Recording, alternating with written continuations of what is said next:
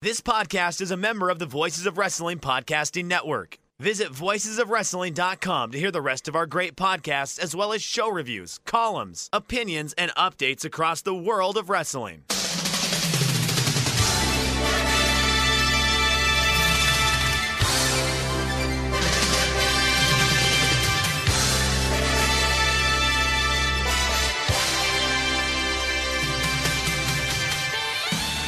Hello, everybody, and welcome to Super J-Cast. I'm Joel Abraham, joined by Damon McDonald. Uh, David, I'm sitting in front of the TV again, recording this in my echoey living room, uh, trying to catch the Southampton Arsenal game. Mally's making gingerbread cookies, so uh, it's all kicking off here. How are things down your end? Yeah, sounds like a festive mood out there. Uh, I'm uh, in a pair of track pants and my robe, and I just woke out of bed. And my wife went to uh, the market to buy some uh, food for the week. So uh, different different scales on, on, the excitement level. But for the listeners, Joel, the listeners of this fine podcast, they are in for a treat because guess what today is, Joel? Uh, is it the most wonderful time of the year? Well, yes, of course. It's the award show. Yes, so your votes have been tabulated and counted by the help of Google as well as Joel, uh, slaving over a hot stove, cooking up some numbers and some data to give to us. And we have our annual award show here today. So I am super pumped up because here's the thing I don't know who won. I don't know what you voted for. I don't know what you numbnuts voted for. So uh, we're going to make fun of those picks, and then we're going to choose our own. We'll, we'll give our picks. Um, so again, exciting times. It's Wrestle Kingdom season in full effect. Uh, we saw some snow at Korakuen, my favorite, and uh, everyone is excited and pumped up for January fourth, right around the corner. And and here's the thing too, Joel. And correct me if I'm wrong. And again, we don't have to announce anything, but we'll we'll make it a little bit of a uh, of a surprise. But um, we have we have uh, we're lining up some peoples to talk to come Wrestle Kingdom season. So uh, we are excited here on the JCast. I'm going to open us up with a question from uh, Liam on the Discord who says, uh, What horrible thing are you going to leave at the NJPW shrine on January the 4th? Uh, Damon, have you been following this thing with the, I don't know how to pronounce this, they're, they're emas, the emas, the, those little things where you write a wish on it and you pang it at the shrine and you hope that your wish is going to come true. Have you seen this? They've been doing one on the New Japan website. I've done that. I, I did that at a shrine when I went to Tokyo, um, and I did see that on the website. Yes, and I saw someone who knows who I don't know who did this, Joel. Uh, somebody mentioned us uh, on a uh, on one of those little blocks. Am I correct? Yeah, someone did definitely. It wasn't me. I'm uh, I'm sweating. Well, well, whoever that mysterious person was, thank you uh, because that would be a wonderful wish. Uh, but yes, I am familiar with that, Joe. All right, I'm going to read you some of the ones that have been uh, plucked off the website. So, okay, ready? You, you, tell me your thoughts on them. Okay, number one, Minoru Suzuki tells me he's proud of me. Oh, I mean, I, not many. I, I, don't think many people have had that. You know, he's he's a he's a tough he's a tough grader. He's a tough teacher. Um, that's a good one, actually. Uh, okay, uh, I'll give that one an eight out of ten. Okay, well, actually, I'll run through these quickly. Uh, I hope Tanahashi gets to pet a dog. Hiromu wins every belt. Tanahashi also wins every belt, and Ibushi gets a better boyfriend. I wish for Shibata to return and end the pretender Kenneth. I hope Taguchi always wears his rugby helmet. Give Sanada the heavyweight belt, you cowards. I wish my kid will grow healthy and be a NJPW pro wrestler. I hope Evil and Sanada throw the Young Bucks into the sun. May Jay White yes. be more popular with children. I hope that the single match of Yujiro Takahashi and Tetsuya Naito will be seen at G1 Climax. This is serious. I hope that Kenny Omega will be IWGP champion forever. Please improve the knees of Tanahashi. Implement a detailed search function in the New Japan Pro Wrestling world. Iruzuka wait, Takahashi wait, wait, not to time, No, no, no, no, no, wait. I, I need to hear the last one. What is it? The search function? What is it? yeah, this one is so long that it doesn't quite fit on the, the little piece of wood. Implement a detailed search function in the New Japan Pro Wrestling world. that's your wish. Like of all the things you can wish for, this, the gods are looking down on you, and that's what we're wishing for. Uh, I'll tell you what. I'll wish for um, You know how you always have to fucking log into that system every time. Like it never, never saves. So you have to little check. It saves. It remembers you every time. Yeah. It never remembers me, Joel. Never. I have to log in every fucking time, and I have to. I know I have the checkbox marked. Uh, I don't know. I, I it never works for me. It's it is the most frustrating thing in the world. I got to log in because my password's goof like it's long and everything's long. Were you about to reveal your password on the podcast? I mean, I mean, uh, almost, but uh, no, uh, you'll never guess it. Never guess it. Um, watch it get broken into, and I see my my viewing history, and it's all like Izaka matches. like, wait a minute, I didn't watch this. Um, all right, go on. I'm sorry. I mean, there, there's more. That one was uh, that was a weird one. Okay. Okay. Try the elite for war crimes. Chase Owens, 28 years old. What? uh, for Sanada to fix his hair and trim that stupid beard. Tenzan, hell yeah! I don't like the beard. All in capital letters. Not not fan of the beard. No, not on him. He's a good looking guy. He didn't. He don't need no beard. Yeah, he looks Uh, a bit like and- a garden thing, gnome I'm or not- something. Yeah, I don't. I'm not a fan of it. Uh, I got to be honest with you. He's a good looking dude. Uh, he don't. He don't. He don't need. And especially again, there's nothing wrong with a little stubble, little you know, little little. Uh, but like, it, yeah, it just it's a- not a good look on him. I don't like it at all. I don't like that at all. Okay, a few more. I wish for an event where Minoru Suzuki pile drives every single person in the arena one by one. G1 Climax winner, Cheeseburger. I just want everyone to be happy and healthy in 2019, except for Naito. Is that it? Don't- Is that what we That- got? that's it. That's all we Um, got so far. I don't know what I'm going to write on all mine. right. Probably Some something them- like Taichi for IWGP Heavyweight Champion or something of that ilk. Oh God, God Almighty! I'm I'm gonna vote for. I'm gonna or not vote for, but I'm gonna uh, I'm gonna wish uh, all New Japan Pro Wrestling fans a safe, happy, and healthy 2019. Huh? How's that? How's that for generic? all right, all right. Uh, I'll come up with something fun and, and exciting. Um, but yeah, they're good. Some of those were funny. Some of those were lame. But um, but that's with everything in life, right? Okay. All right. Let's move along. So apparently there will be a Golden Lovers HBO documentary released sometime next year. Canadian artist Joseph Shabason said this week on the Creative Control podcast that he had just finished scoring a documentary for HBO that follows Kenny Omega and the Golden Lovers in Japan.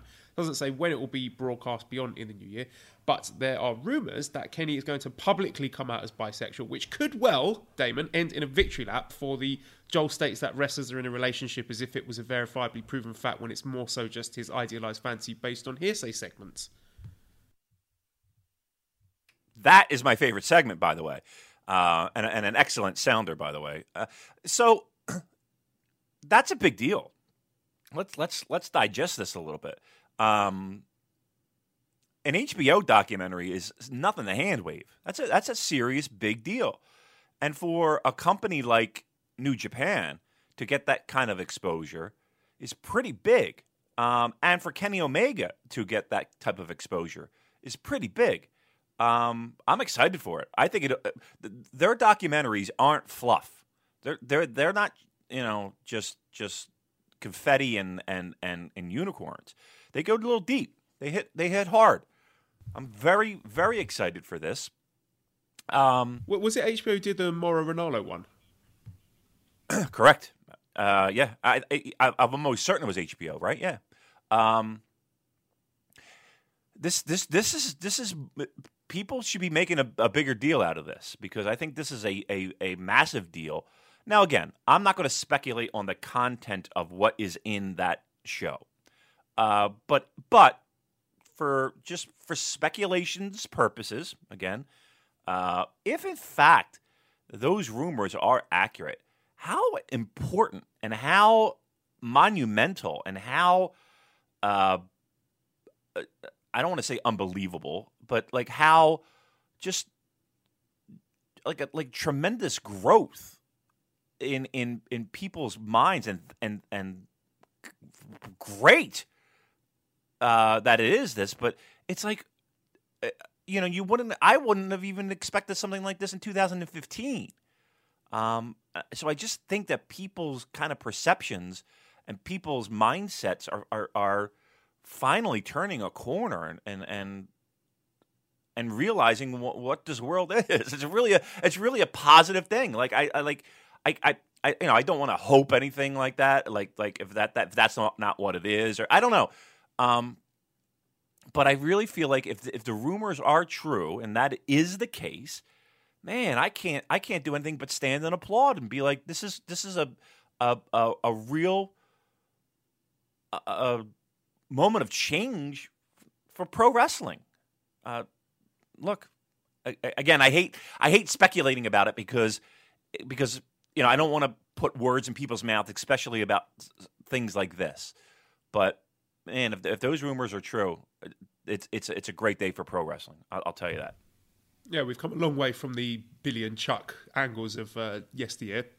And I will say this: uh, yeah, good. Depending on when this comes out, and it could fit in quite nicely with a possible MSG main event, Kenny versus Ibushi. Just throw that out there. Get a lot of eyeballs yeah. on that. Yeah. Yeah. That would that would be something that would be something huge. Um, I, again, HBO. This is HBO is a serious deal. Um, they're going to treat it with with respect. This is not going to be a tongue in cheek kind of hokey bullshit expose of pro wrestling. This is going to be a legit, real deal, good thing. Um, and yet, if it and if it does coincide with MSG, whew, that's that's that's really a feather in everyone's cap. Um, I'm I, I would be happy. I would be proud. I would be uh, thrilled if if all those dots connect um, when it comes to this documentary. I couldn't be more excited for it. Okay. Uh, also, big news: there is going to be an Okada cruise next year, Damon. So, uh, we're going to get tickets for that. Imagine. I mean, if there really is, uh, I I would be more interested in going on that. I think to me that would be a, a, a more pleasurable experience. Uh, I mean, uh, what, what's your price range? Would you go? Oh, first of all, would would you have interest in going on something like that? Okada has a cruise. Um, you got to uh, you're going to sail out of Japan, and I don't know where you would go, but um, let's just say that you're you're sailing out of Japan. Um, a, would you have interest in going? And B, what it, like what's your price range? What how much would you pay to go on the Okada cruise? If he's got all his chaos buddies with there, like uh, you know, if we're getting Toru Yano and Ishii and Goto, Yoshihashi, and all those guys, then yeah, sign me up. I, w- I would pay.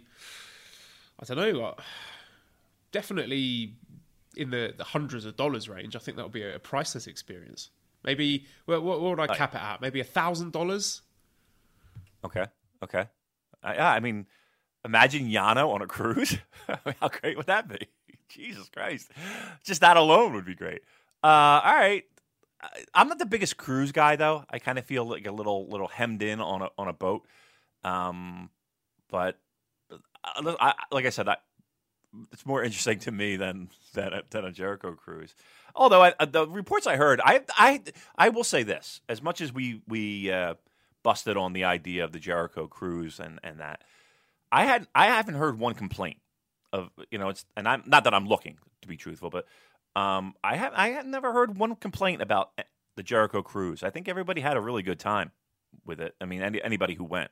I don't know if you've heard anything, but I, I haven't heard one peep. So I think I guess it was a success. Yeah, if there are any listeners out there who went on the Jericho cruise, please get in touch with us. I would love to have you on the show and pick your brains about how that was as an experience. Yeah, they get they get VIP treatment. They'll, I swear to you, we'll have a show dedicated to the experience of the Jericho Cruise because I just got to hear about it, and we'll have a show absolutely dedicated, and you will be interviewed by us, and it will be great. So if you were on it, get, slide into Joel's DMs, as the kids like to say. And if you weren't on it, but you just fancy lying, then uh, make sure your anecdotes are funny. So you got a lot of creative freedom there. Absolutely. Let's move on to the next thing, which is the Taka Taichi house in Yokohama on the 22nd of December, where we got a main event of Taka and Taichi versus Yoshida and Honma, and a semi main event of Jun Kasai against Kanemaru. So, is this something you're going to be interested in tuning into, Damon? Nope. when is it? The 22nd? Um, no, that's that doesn't Perfect sound early like Christmas present for yourself. Maya. No. You, you and the missus sitting down in front of the fire to watch Taka and Taichi go up against Honma and Yoshida? No. No, I, I, I don't think I don't think that's going to be in her wheelhouse. Uh, yeah, she we're not going to snuggle up by the fire with a with a cup of hot cocoa, uh, tuning into this. Um, this will not be streamed. Will this be streamed on New Japan World, or will we have to go find this on other uh, strange and wonder wonderful internet ways? Well, I'm not sure. I'll look into that one, but uh, I, I'm interested. I'll have a look. Are you? Yeah, you're gonna you're gonna you're gonna you're gonna sit down for two hours. Uh, is, is, is the missus gonna sit next to you on, on the couch watching this one? No, because I'm worried in the part where Taichi rips off his pants that she might get too excited and lose interest in me as a partner. That's a good point. That's a good point. Uh, the, the, the, the perils that we have, you know, we have we have wonderful uh, partners, but uh, yeah, that is a fearful thing when when the pants come off for Taichi. Yeah, we got to keep them away from that. All right. Speaking of uh, Jericho, as we mentioned earlier, what do you think of the build so far to the match with Naito? Because there have been a couple of things posted online. First was Naito dressed up in the Jericho Juggalo makeup, calling him out, and then we had a good old fashioned press conference brawl with some of the worst looking punches I've ever seen in my life. But uh, I just I love the bit with Naito saying Jericho San, I understand. I thought that was brilliant. So, what do you think of the build so far? Yeah, it was. Uh, uh, when you when you knew Chris was coming over, you knew that there was going to be some type of physical altercation. Uh, yeah, they were they were they were not great punches. No, no, they were they were the old you know swing hard on the shoulder punches, um, and you know the back of the head with the palm kind of thing. Uh, so yeah, it w- certainly wasn't the the fire and the passion that was the Jericho Omega press conference, which I thought was really well done.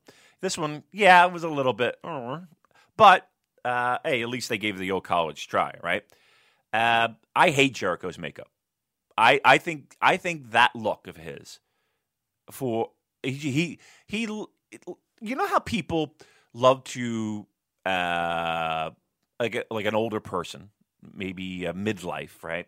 And they try to reclaim some of their youth, and you know, again, younger people are ready to just destroy anybody who's who's going to do that.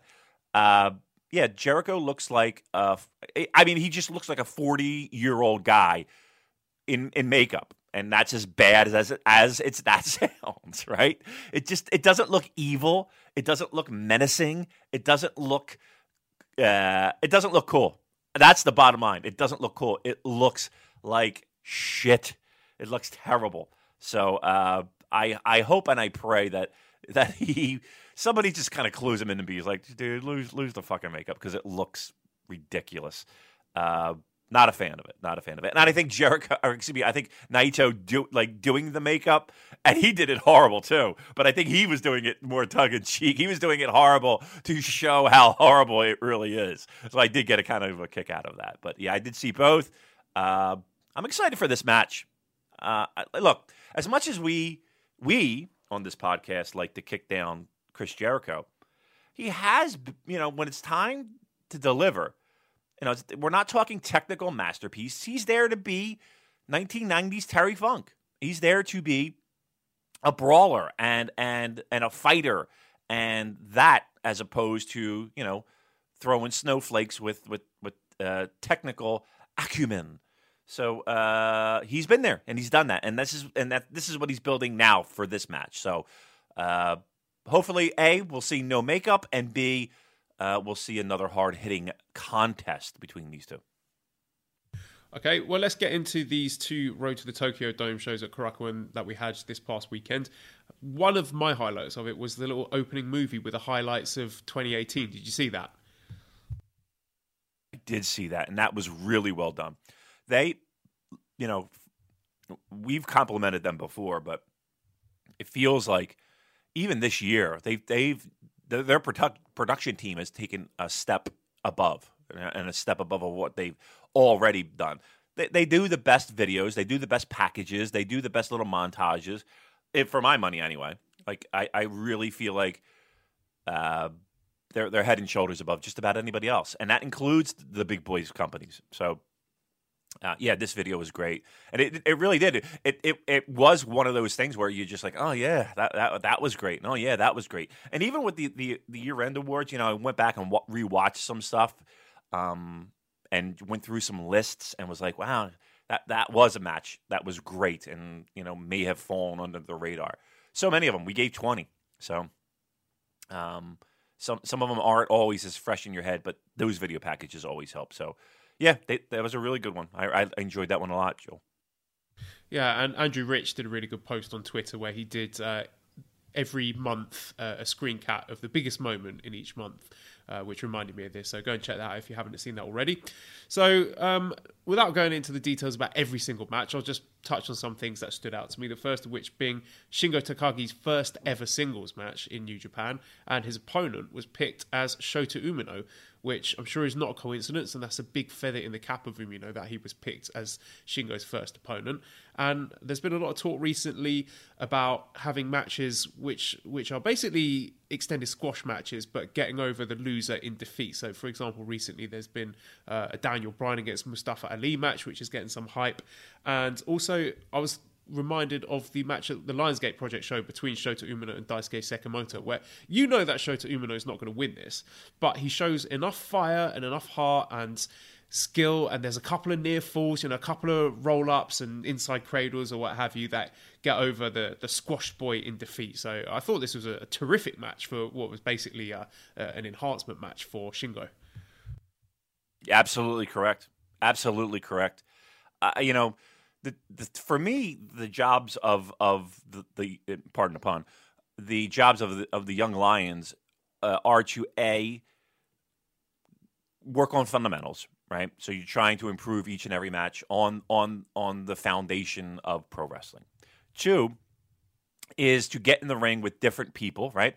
To learn and to explore new things a little bit and to kind of kind of get your feet wet with different opponents.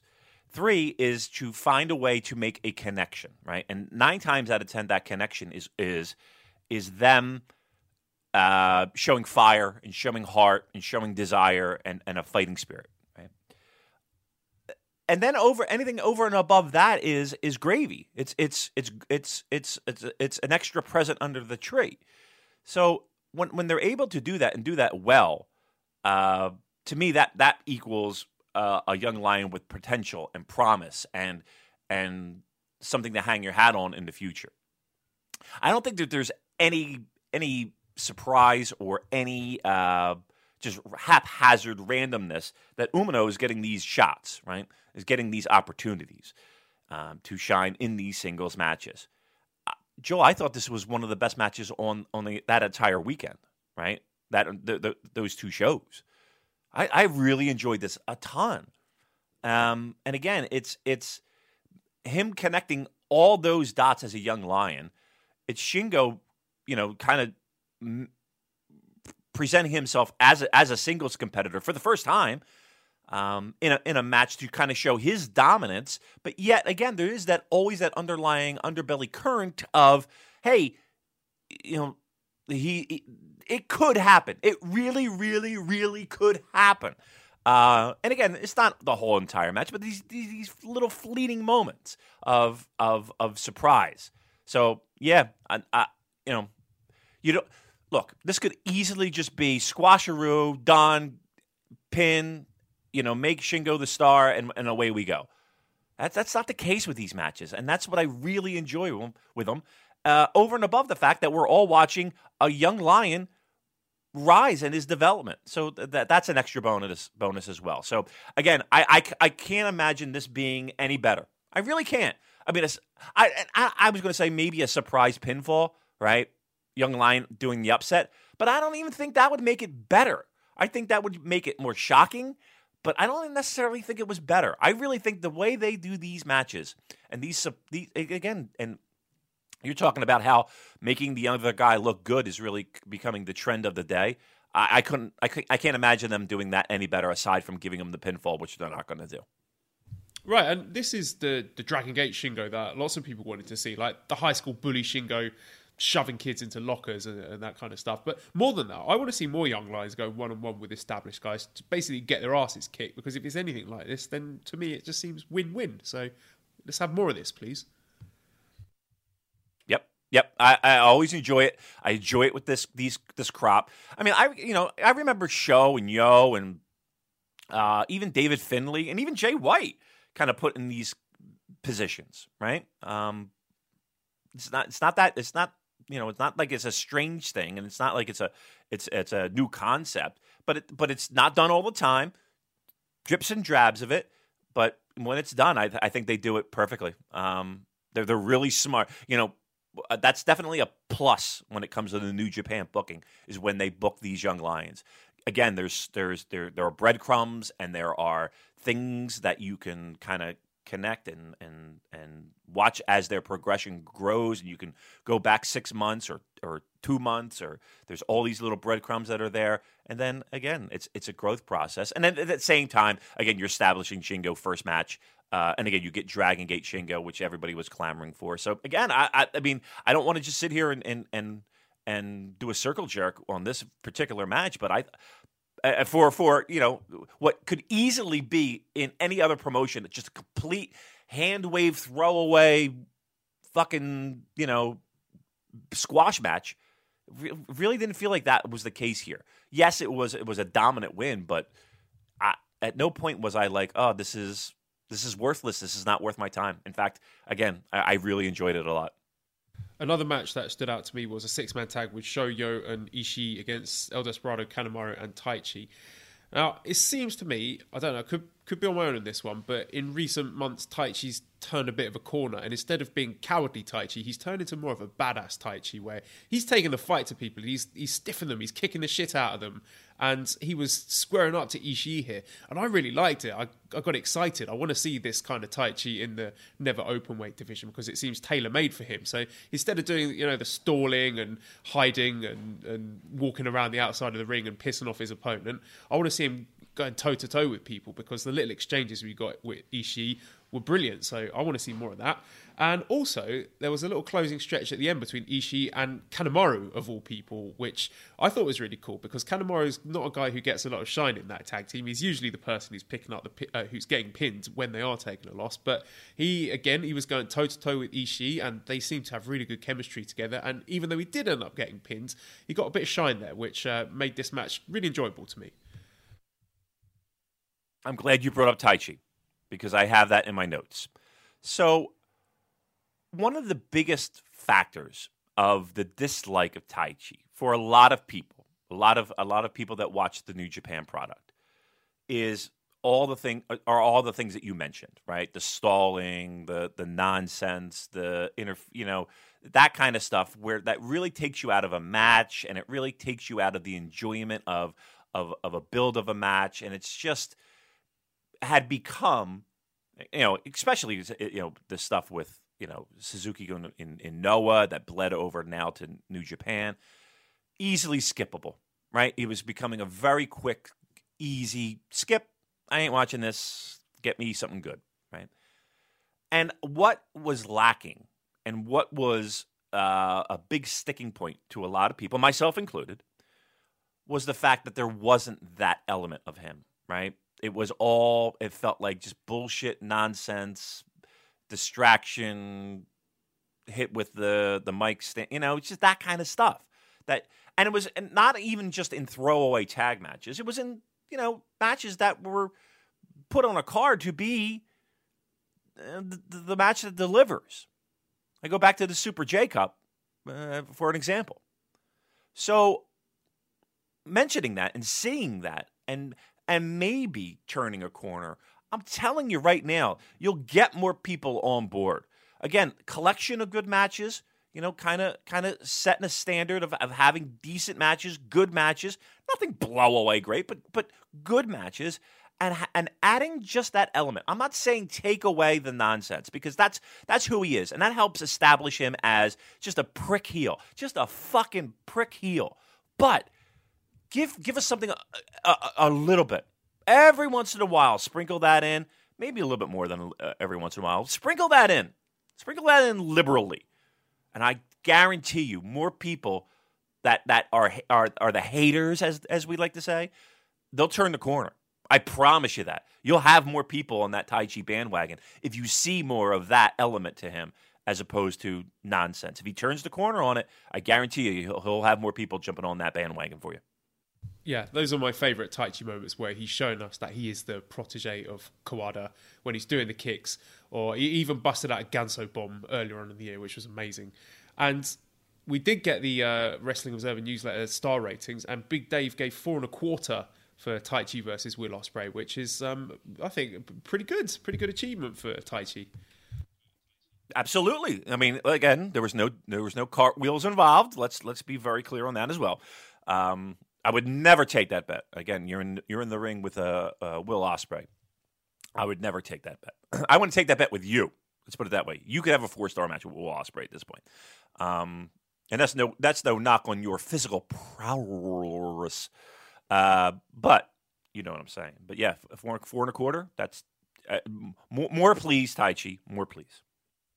Uh, we also got the comeback of Teruaki Kanemitsu, who is in a tag match with Ren Narita against Shota Umino and Ayato Yoshida. So this one went to a 15 minute draw. Uh, Kanemitsu is looking in good shape. He kept pace with the other guys and was just hanging in by a thread there at the end um, in the Boston Crab and managed to resist tapping out at the end. Um, what did you think of this? And what do you think of Kanemitsu in his uh, comeback match?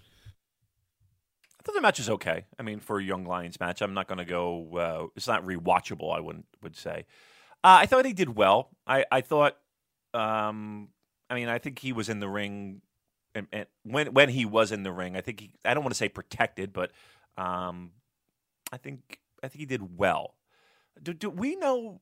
And I and I'm you may have told me, and it may have be, be public knowledge, but it's I'm forgetting it right now. Do we know the extent of his injuries and and what exactly they were? From what I understand, it was a cervical spine injury, and there was a surgery that went wrong. I could be wrong with that. That this is from what I remember. Okay, that's that's serious stuff, right? So, I, I, again, when when we talk about injuries and we talk about people returning to the ring, they they are getting medical clearance, and I'm sure it's not you know they're not just like you know throwing dart you know throwing you know darts against a dartboard and and hoping for the best. They're they're going through proper medical channels to get clearance to go back into the ring. So you know you have to take that into consideration that they've they've got a a clean medical uh, bill of health, right? I, I mean, that's that's what we're hoping for, right? We're assuming that's the case, and and and I don't think New Japan would allow a person like that with an injury like that, if that's the case, uh, to compete in the ring. Do I still get a little nervous? Do I still get a little apprehensive? Do I still get a little uh, when you talk about spine and all that stuff? I do. I'm not going to lie, I do because one again, they're not baseball players. You know, they're not sitting at, at a plate swinging at a fucking curveball. They're they're taking bumps. Even the most basic of bump could could jar. Take a back bump, people. Take a flat back bump in your living room. Tell Even me how it feels. In the Boston Crab was making me feel slightly uncomfortable. Yeah, yeah. Again, we're we're hanging our hat on medical clearance, medical professionals giving them the okay, green light. You're good to go. Okay. Still, again, we're not you know, we're not playing tiddlywinks. We're we're we're we're fucking taking bumps here.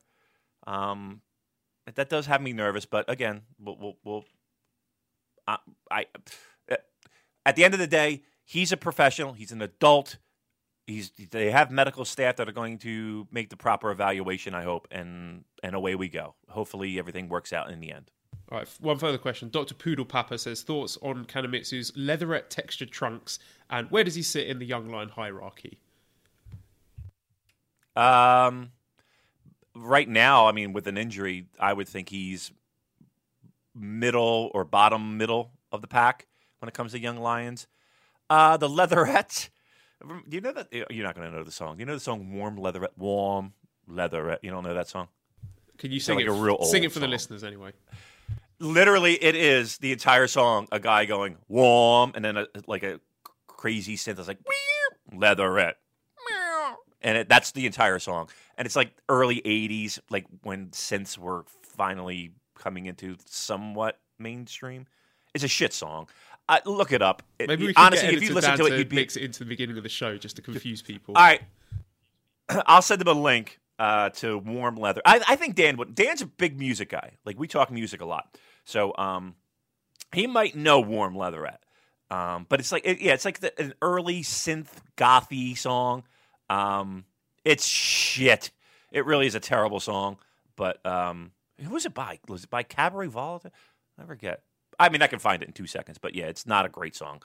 Uh, anywho, warm leatherette trunks. Uh, I could take him or leave him. Not not the biggest fan.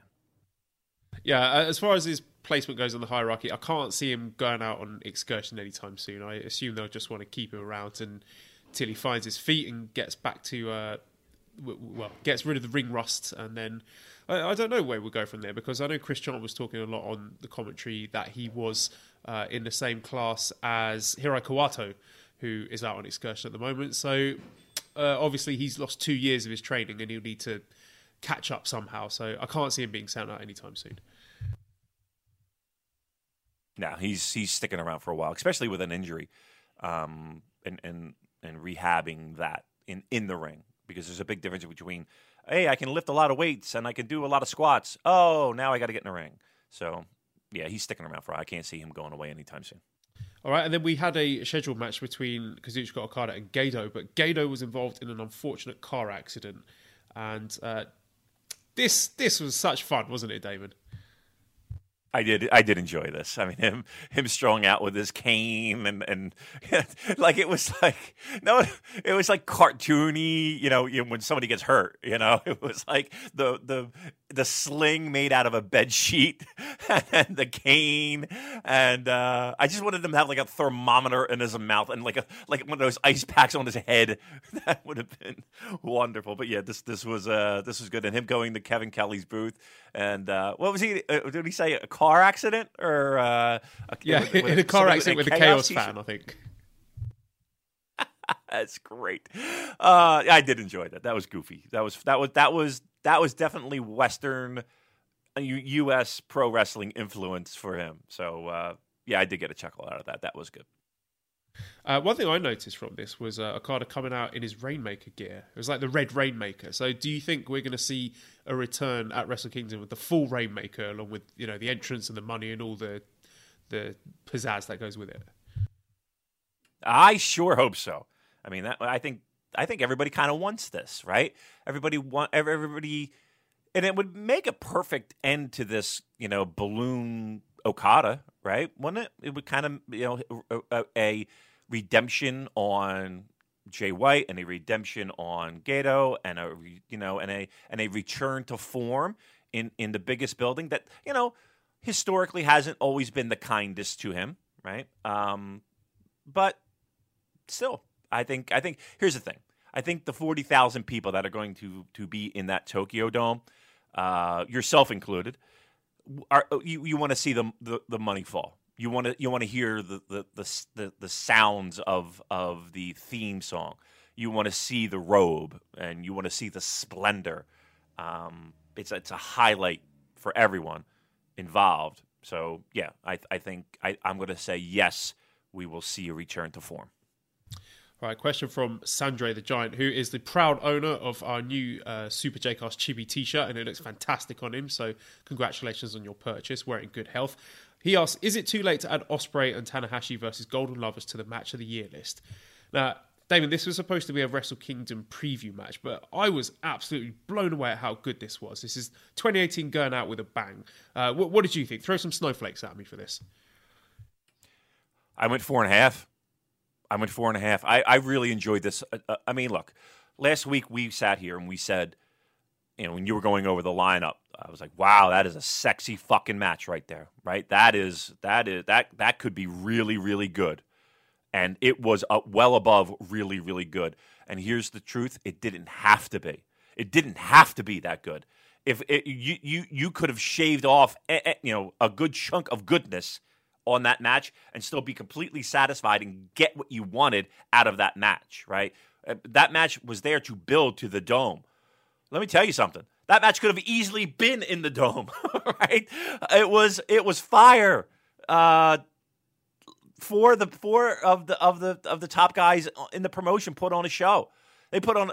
I, look, traditionally when we do these awards, it was all right. Just get through the just get through World Tag League because nothing else is going to be worth you know a a slot in match of the year. This could have been in that mix. I'm not going to lie. So m- I don't know how we do it next year, but remember this match. It was really fucking great. And, and and I hate for it to just be lost in purgatory in between the closing of, of the year end awards and the opening of the new ones. But wow, it, it again, it didn't have to be this great, and they made it great. All four of them made it this match great. One of the most remarkable things for me about it was that Tanahashi he did nothing.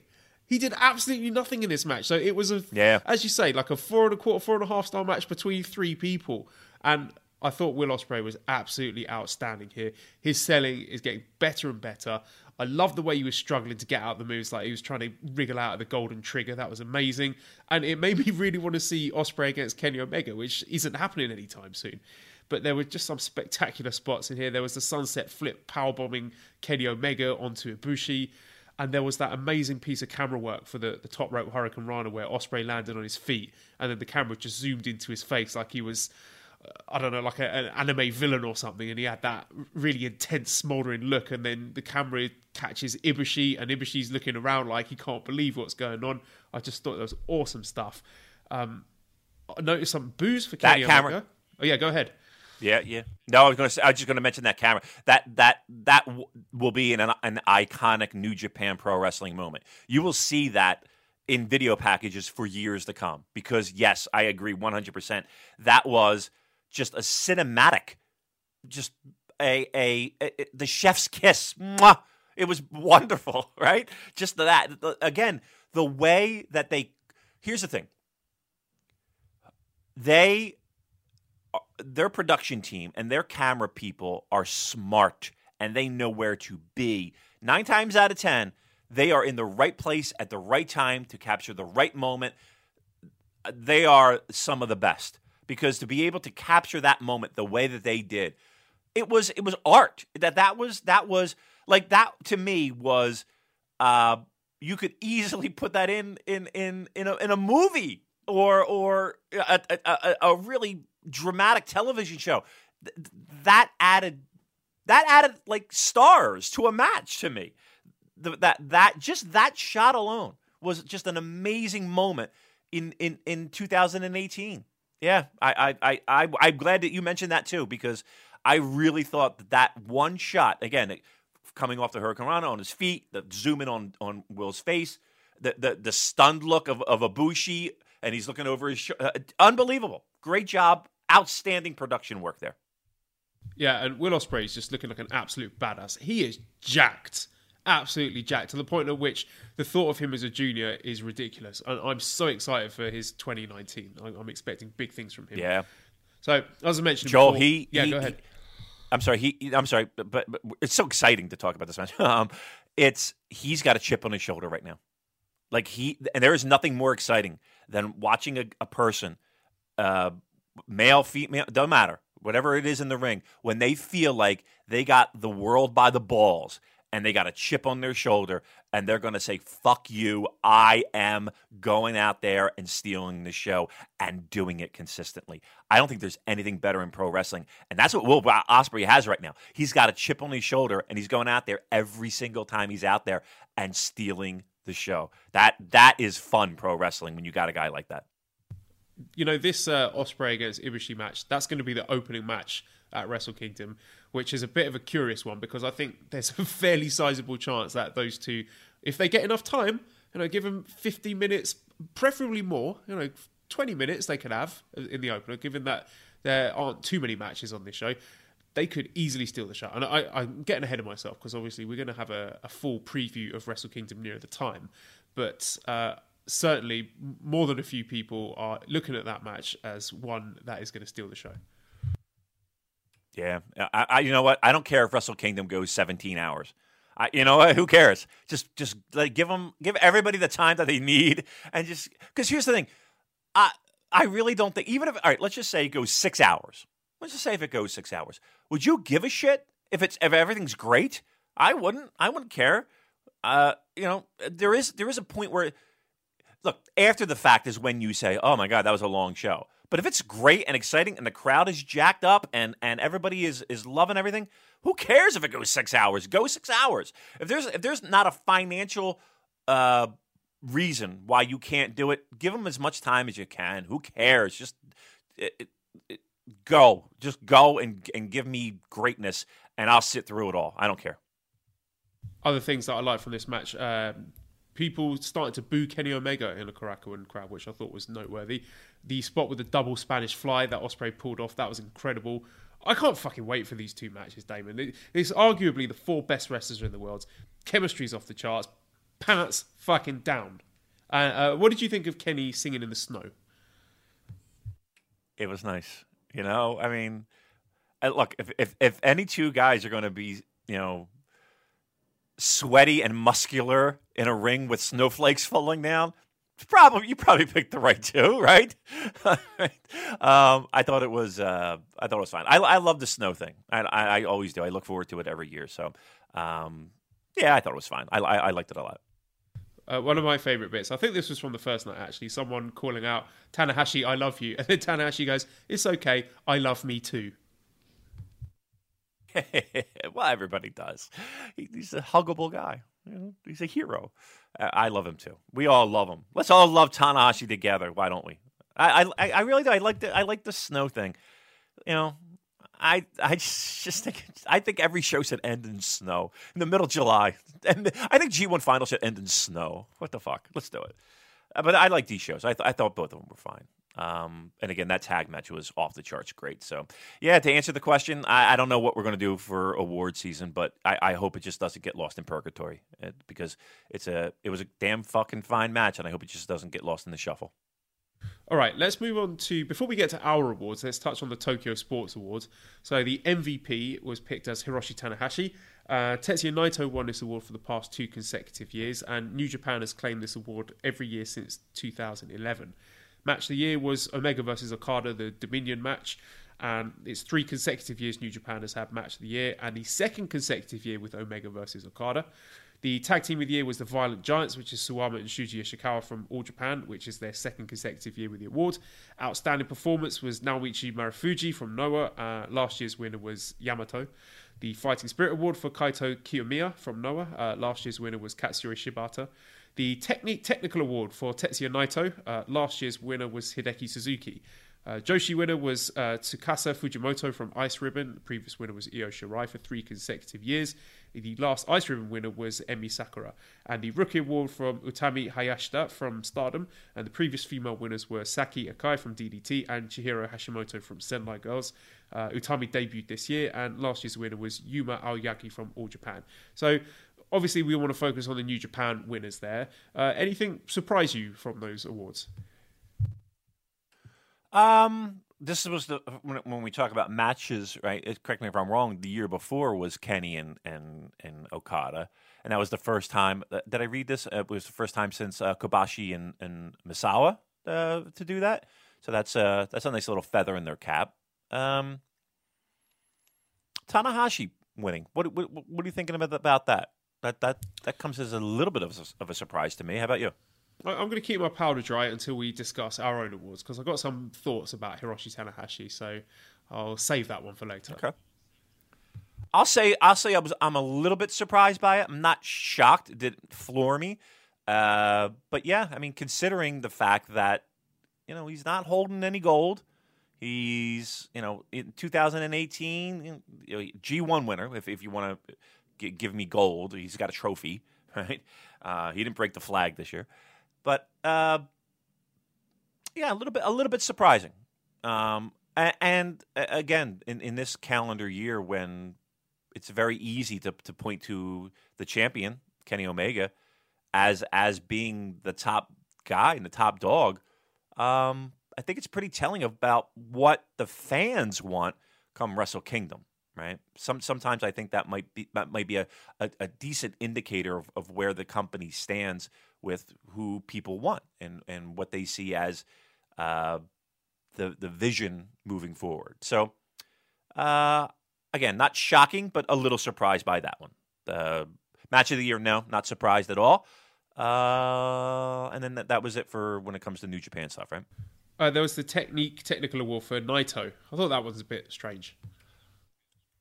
Yeah, I mean, you consider past past winners. They're you know, it's not it's not something that I would really consider Naito, right? Right? not, and that's not saying he's a bad wrestler or anything like that, but like, uh, yeah, I probably would not have casted my vote in that direction. That's for sure. Um, yeah, that that that one is is that one I'll say shocks me.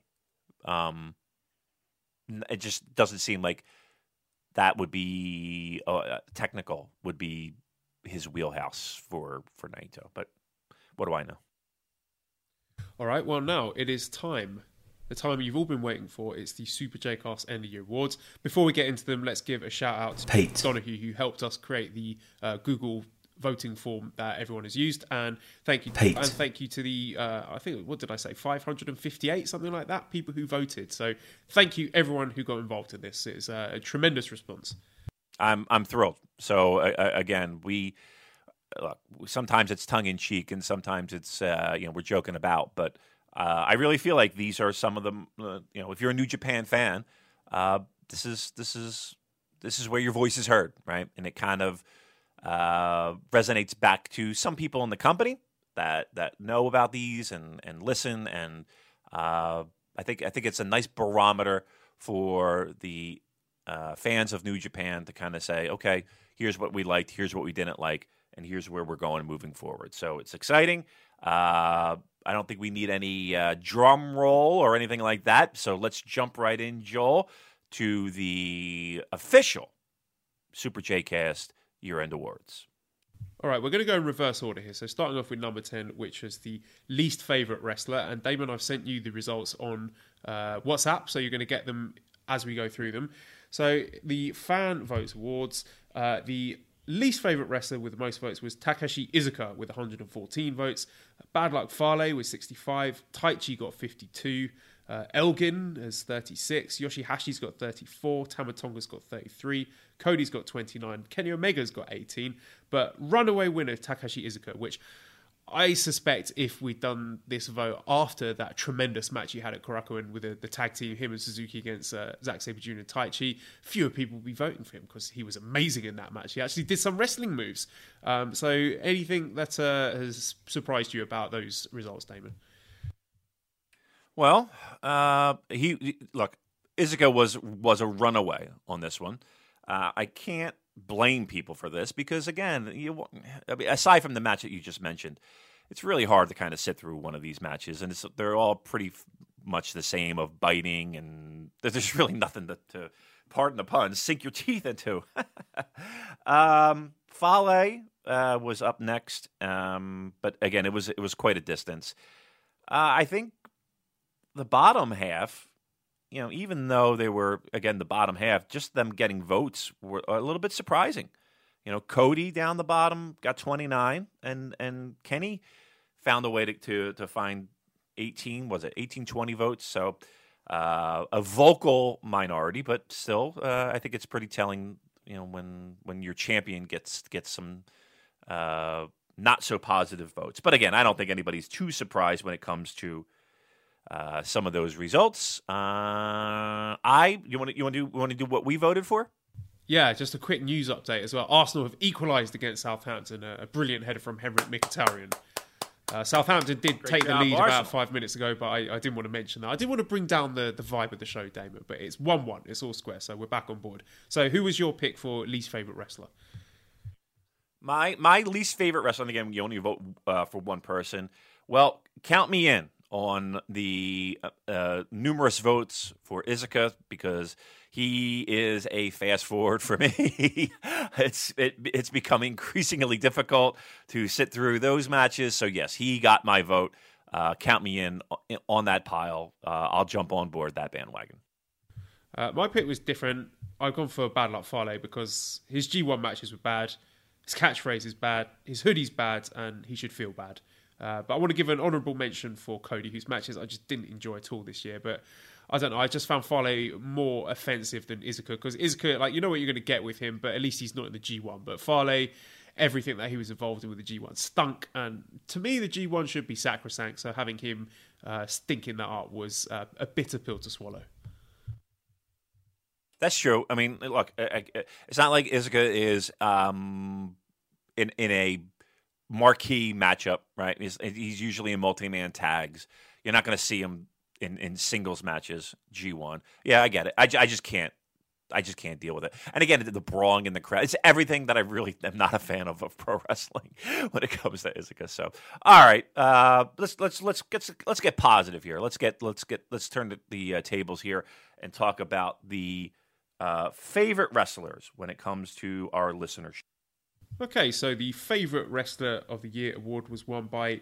This was a very close one. It was won by Kenny Omega, who got 97 votes, and only five votes behind him was Zack Sabre Jr., who got 92 and then a bit of a gap between uh, the rest of the pack. Tomohiro Ishii got 65, Kota Ibushi got 48, Hiromu Takahashi and Hiroshi Tanahashi both got 42, Tetsuya Naito got 39, and Kazuchika Okada got 36. So Kenny Omega and Zack Sabre Jr. Uh, runaway number one and two there. So um, what do you make of that? I think it's I think it's pretty you know um, if you know if we put the branded Super J-Cast gun to the head I would have guessed that uh, the majority of the people are, are, big fans of Kenny Omega. And here's the thing, too: in ring, I, I certainly am as well. Um, but uh, you know, going through these names, I don't think there's any surprises, right? Um, Zack, Zack might be the one that got that gets a little bit of surprise for me. Um, not placing, but just being so high up, right? I didn't know that there were many uh, passionate Zack fans out there, so that's that's that's good. Ishii always gets votes. Uh, I, I, you knew Takahashi was going to get votes. Uh, Naito was going to get votes. I thought Naito would be higher. To, to be truthful, I really thought he he'd be. I thought it would be a little bit more of a dogfight between those two, uh, Kenny and, and and Naito, because it does feel like New Japan's fandom is somewhat split, right? So it felt like you were either going to get Kenny votes here or you were going to get Naito votes here. Uh, but Kenny, by by and large, uh, let's put it this way: maybe it might be a case of you know the Omega fans turned out uh, as opposed to the Naito fans in the voting. But whatever it is, Ken, Kenny Omega, uh, and I think deservedly so, uh, gets the top spot. Good job by him. My vote was also Zack Sabre Jr., who's my, my favourite socialist submission master. Brilliant wrestler, excellent promo, and uh, correct political views. How about you? Uh, you we are in the same boat. We are uh, two peas in a pod because he got my vote as well for favorite pro wrestler. Uh, fun fact uh, I got a text last night from the great uh, Eric, real hero Eric, who was in attendance last night in Philadelphia for the uh, Ring of Honor show. Got it, got it, sent me a little picture of him and Zack together. I was a little jealous. Zack looking fine. Eric uh, looking uh, well, lost a little weight himself, so he's gearing up for all the traveling he'll be doing. So, yeah, everybody's everybody's on board with the Zack train. So uh, uh, that was my vote as well. Excellent job by everyone.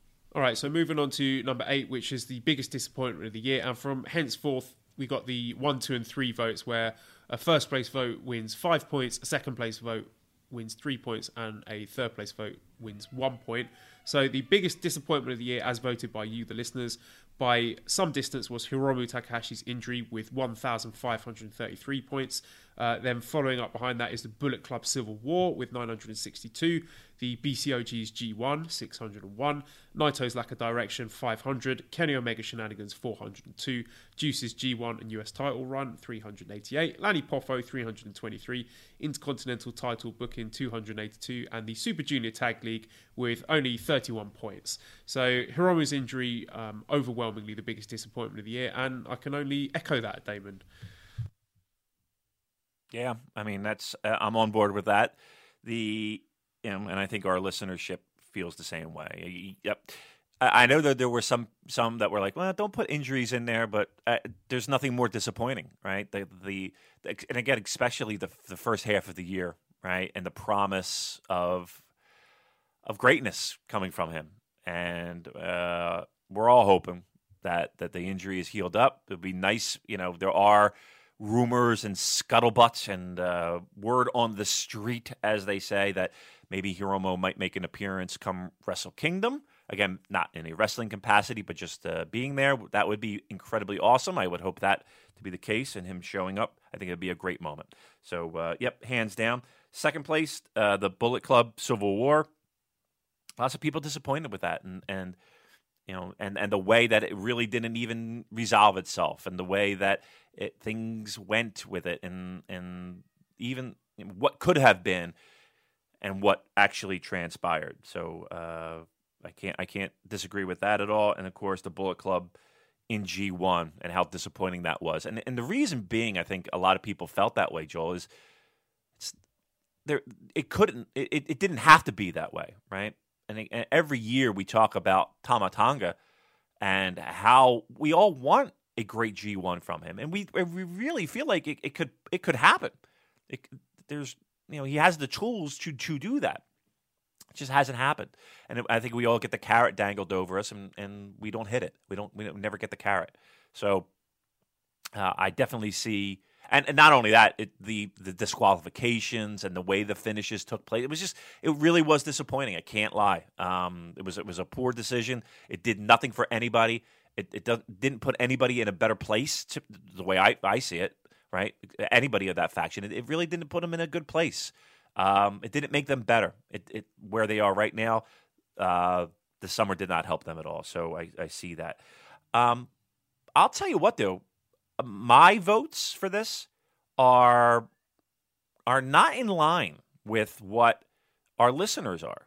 Um, I, I, can I can spill the beans on that if you want now, Joel. If you want. Yeah, go ahead. All right.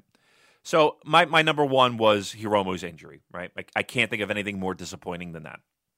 Uh, but that being said, uh, I went, my, went, with my second spot with the Intercontinental title booking. Um, I was I was really disappointed. You had a title that arguably was was you know there for major shows. You could headline the Intercontinental title with with with you know on a, on a major show, and it meant something, and it, and there was prestige, and, and I'm really a big fan of making titles worth something and there was a, an extended period of time when you, you didn't even hear the, the, the name Intercontinental title, uh, let alone see it defended, let alone have it in the mix. It was just it was it it felt wrong. Uh, I did not enjoy that at all. So that to me, that was my number two of the year, the Intercontinental title booking. The third uh, was the Bullet Club uh, G1 performance. I talked a little bit about that a moment ago. And again, for me, it was I, I know that you, that it was it could be there. It could have been much better, and it wasn't. And it was that that was greatly disappointing in in a G one that that really had some blow away great matches. Unfortunately, you had to sit through some stuff that was just yeah you, you shook your head and was like, why are you doing this? Um, I have to give honorable consideration also to Lanny Poffo because that was just one of those moments in New Japan where you're just kind of staring at the TV like, why are we doing this? What the fuck is happening here? What what is the purpose of this? Uh, so maybe it wasn't more of a disappointment. Maybe it was more of a what the fuck moment uh, in New Japan. But uh, they they learn from their mistakes, and he's and we haven't heard from him since. So uh, those those were my three and, and one honorable mention. How about you, Joe? Uh, well, my third place is the Bullet Club Civil War, which was mainly the lack of payoff because I've said it before, but they should have had a five on five elimination match for the rights to the Bullet Club name, but instead we got one side conceding defeat on a boat, which is rubbish. And my second biggest disappointment was the Kenny Omega shenanigans because. Uh, as Scampy agrees, Kenny was one of my absolute favourite wrestlers, and I went to Dominion solely to see him win the belt. And I was so thrilled when he won it, but his behaviour following that victory has just been unworthy of the title. He's petty, he's overly sensitive, he says and does a lot of daft things. And I just feel that he's gone into business for himself rather than helping to represent New Japan and help the company grow despite whatever he says. And yeah, my number one is Hiromu's injury. He's left a huge hole in New Japan and, and a hole in my heart as well it really felt like he'd become a superstar that transcended the weight divisions. And yeah, Scampy is also bemoaning the, the loss of Hiromu Takahashi for the, the latter half of 2018. Couldn't agree more. Right? Couldn't agree more. All right. Uh, I'm I'm waiting for a, a text from you. Yeah, What do we got I, I didn't send you the text because Mally took my phone to take photos of Scampy, so it, it's coming now. Uh, what have we got? Next up All is right. uh, the most improved wrestler of the year, which is on its way to you. So, uh, as voted by you, the most improved wrestler of the year is Jay White with 1,359 points, and not too far behind him is Hangman Page with uh, 1,339. Uh, we have got Zack Sabre Jr. in third place with 655 points. Oh, God. Please. Wow. Mally. Is there a murder over there? What's happening? she's just she's sitting behind you- me and do- she's Scampy doesn't like cuddling and she's picked up Scampy Okay. and she's put Scampy on her lap and he's just not having it. He's not enjoying it at all. And I'll tell you what's happened All here. right, on. Earlier on in the afternoon, I did it and Scampy loved it and he sat on my chest and he had a little sleep for about 20 minutes and now Mally's trying to replicate that with no success and I know it's the, the jealousy is eating her up inside and our Scampy's walked off. All right. Good. All right. Scampy's got t- taking control of the situation. I, I, I felt like I had to call the police over there. I, don't, I didn't thought there was some kind of murder. Uh, yes, and let her know we're doing an award-winning podcast here. Uh, we are, you know, She could not give a shit. we can't have. I know. Isn't it amazing? Like, isn't it amazing when you talk to it to, to your to the missus and you just, they just look at you with this blank stare, like, oh, I, I, what? Uh, Yeah, go do the dishes. can you can you bring up this laundry? I'm like, yeah, okay, great. Uh, all right. So again, Jay White, Hangman Page, Zack Sabre Jr. Yeah, um, Um, 20, tw- 20 votes separating the two, Jay White and Hangman Page. That's pretty amazing. Uh, no, not even 20 votes, 20 points. So, f- uh, Oh, for- right. like uh, four first place votes either way would have swung it. So, uh, them two, the runaway winners there. Other people, El Desperado, th- 392, Chase Owens, 259, Roppongi 3K, 222. Taichi 221, Will Ospreay 220. So the rest of them quite quite close together. Shota Umino 198, Toa Henare 107, and Ren Narita 50. So Jay White and Hangman Page overwhelmingly our listeners' most improved wrestler of the year. That's a great. That's a great honor, right? That's that's uh, you know if you're taking that next level and, and the company's hanging their hat on you and the fans are recognizing that that's what you want right that's that's that's the name of this game so good on jay good on hangman page especially hangman page right there that's that's that's a great showing zack i'm not too surprised about um, and, and i don't even necessarily think it was improvement on zack's part i think it was recognition on zack's part because i think zack was pretty great leading up to this nice little run. I just think it was a more of a tip of the cap. I think for Hangman Page, well, I think he was good and he didn't really have a lot to show for it. Um, and the company kind of hanging, you know, giving them more uh, uh, effort into Hangman Page. I think he's he's really taken advantage of it. And again, Jay White, we're we're hoping and praying that this is the moment that he makes that big leap into you know great match territory in this current run.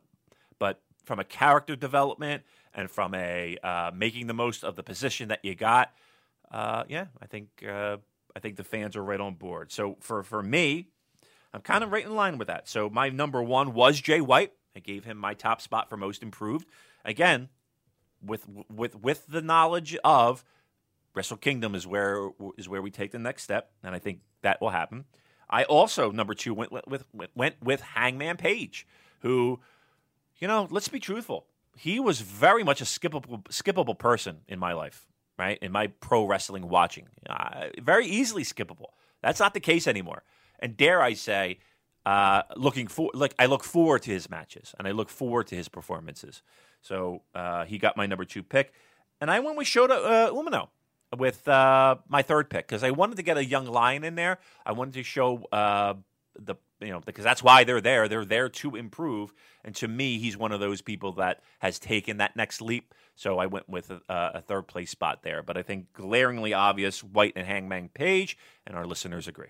Southampton have scored again. Another bloody header. Come on, Arsenal, sort that defence out. Fuck. All right, my third place. You said this. Now wait a minute. You were worried about this game. You said this was a. You know, you were a little worried about this. It was a away game, right? Yeah. It's not good. Uh, I mean, away games All in the. Premier League are always tricky, and Southampton tends to be a bit of a bogey side for us. So just the fact that we've conceded two headers so far in this match is a bit worrying. But um, we tend to play better in the second half, so I'm not going to hit the panic button yet. What I will do is tell you about my most improved rest of the year picks. Uh, third place, I went with Sanada because I think last year he had the in ring talent, but he couldn't really connect with the crowd. But now he's doing a much better job with that, and I think he's on the cusp of that push that's going to launch him into the upper echelons because now his selling, his facial expressions, he's getting the crowd invested in him as a character. Uh, all that kind of stuff has come on a lot this year, and I think his G1 this year was much better than last year. Second place, I have got Zack Sabre Jr. because I think his in ring work has taken that final step up this year that has made him a worthy main eventer because it seemed to me that last year he, he was just missing something like he was a step behind in those fast-paced closing stretches but i've noticed him improving throughout the year uh, not just in new japan but also his resume of outstanding matches in other companies speaks volumes about his progression. And again, I'm expecting big things from him in 2019. Definitely a singles title run of some kind. And first place, I've gone Hangman Page as well because he's always had the talent, but since the Jay White US title challenge this year, I think he started putting it all together. And like Sanada, he's much better at working the crowd these days, pacing his matches, positioning the big spots that he does for maximum effect. His G1 was very, very good, and he more than earned their spot that a lot of people were scornful towards at first. And like yourself, I had zero interest in him last year, and now I genuinely think he's the best guy in the elite, or, or at least the one with the most upside.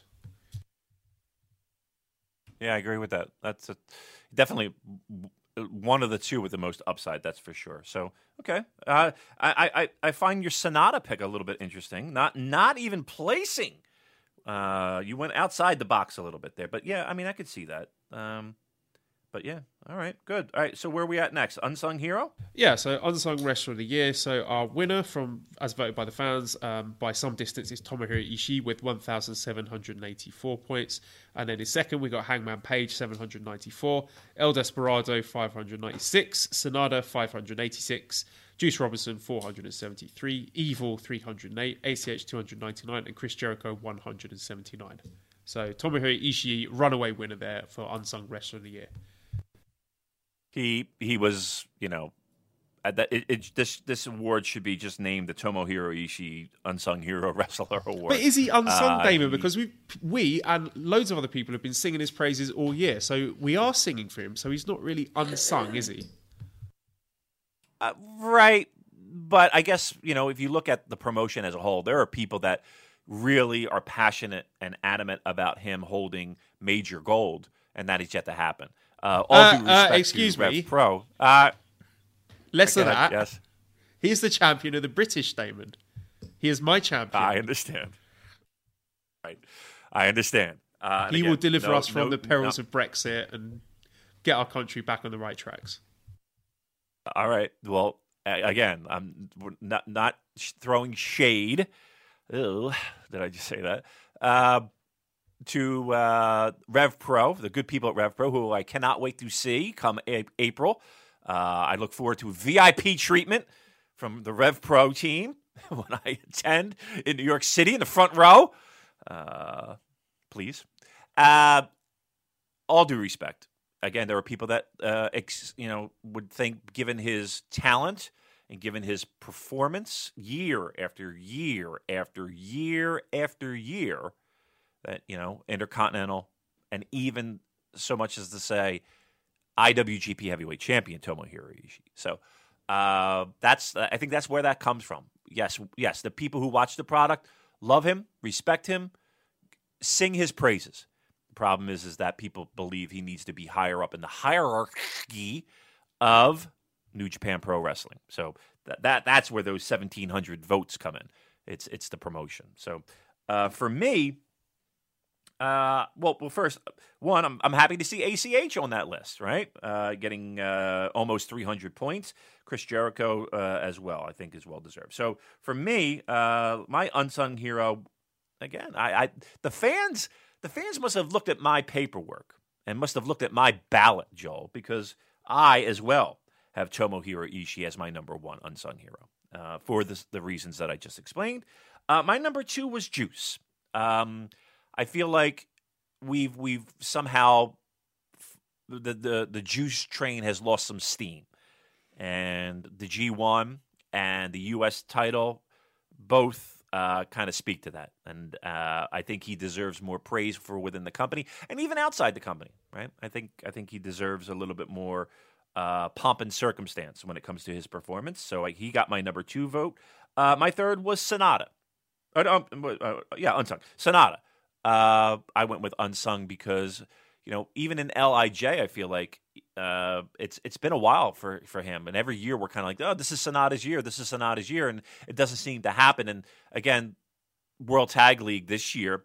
We, we, we kind of feel that the momentum has, has shifted from evil maybe to Sanada, and this might be the year that that, that we move forward with uh, maybe a New Japan Cup win and uh, gold for him as well. So uh, fingers crossed for that. But yeah, he got my third place vote uh, for unsung hero. How about you? All right. Well, I'm going in reverse order again. So my third place pick was actually Chris Jericho because he's getting a lot of criticism for being a part timer, holding up the Intercontinental title, as you mentioned, and uh, ostensibly preventing other guys from getting a prominent spot on the roster. But I think people are underestimating the amount of Western interest he's attracting to New Japan.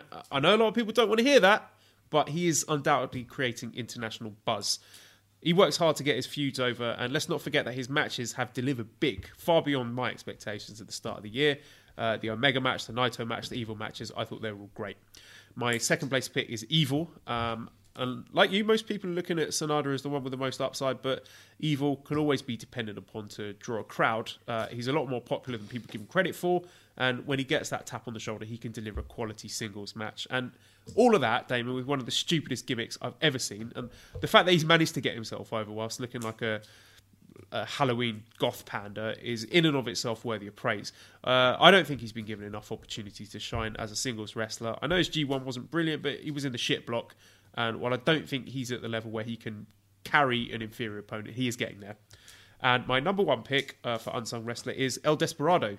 I think a lot of people have forgotten about Despy, or or maybe they just don't recognise his talent. I think he's helped establish the junior tag belts with a very good string of title defences that often get shorted on time. And while Kanemaru is there to provide the, I'm going to go with your pie analogy. Kanemaru is the pie crust, but Despy is the delicious filling inside of the pie. He's a great promo. He's got a kind of languid snarkiness about him, and surprisingly expressive considering he's wearing a mask.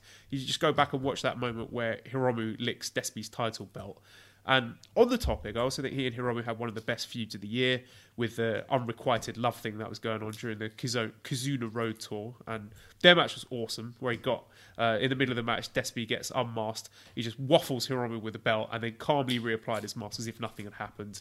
Uh, he also had a terrific best at the Super Juniors, and I suspect it's just myself and Liam from the Discord who are flying the flag for this. But I want more Despy next year, maybe even the return of Kyosuke Mikami, who has a lot of history with Hiromu, and I think is a match worthy of Dominion or a Wrestle Kingdom in the future.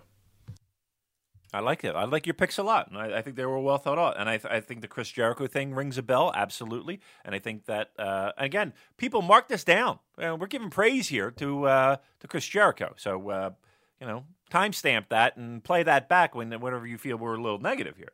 Uh, and again, the El Desperado, yeah, um, he could have easily gotten a, a pick of uh, a, a, vote for me, absolutely. So um, yeah, I, I, like the fact that there's a little diversity there, uh, and I think the votes are I kind of too. Aside from Ishii, you know, the votes are pretty close across the board here. So a, a lot of people uh, feeling that a lot of different varied uh, pro wrestlers get some votes and get some love. So I like that idea. Good job by everyone on that one.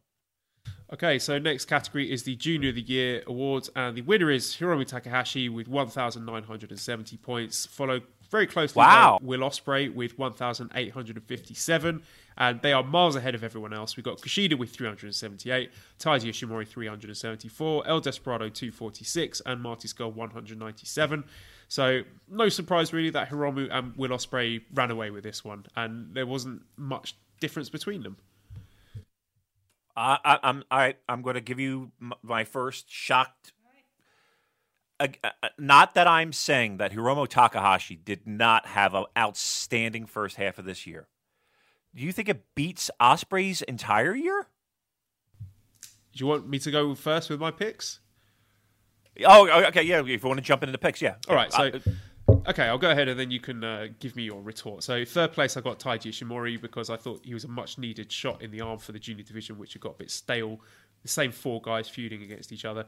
there was an awesome debut angle with Ospreay. He had a great best of Super Juniors. He was uh, a match of the year contender with Hiromu in the final, and he made the Bullet Club matches actually watchable off the back of a, a pretty horrible G1 and a really good junior tag team with Robbie Eagles. And I think he's often the best part of the Bullet Club multi-man tag matches. Now, second place, I have got Will Ospreay. Um, and I know, as I said before, it's funny calling him a junior now because he sure as shit doesn't look like one anymore. But he was the star of the division for the first half of the year. There was a Wrestle Kingdom four way that was much better than I expected. The Hiromu match at New Beginning was great. The Okada match at the anniversary show, the Marty Scurll match at Sakura Genesis was grotesque and brilliant in equal measure. He had a terrific match with Kushida at Dontaku. He had a great best of Super Juniors as well.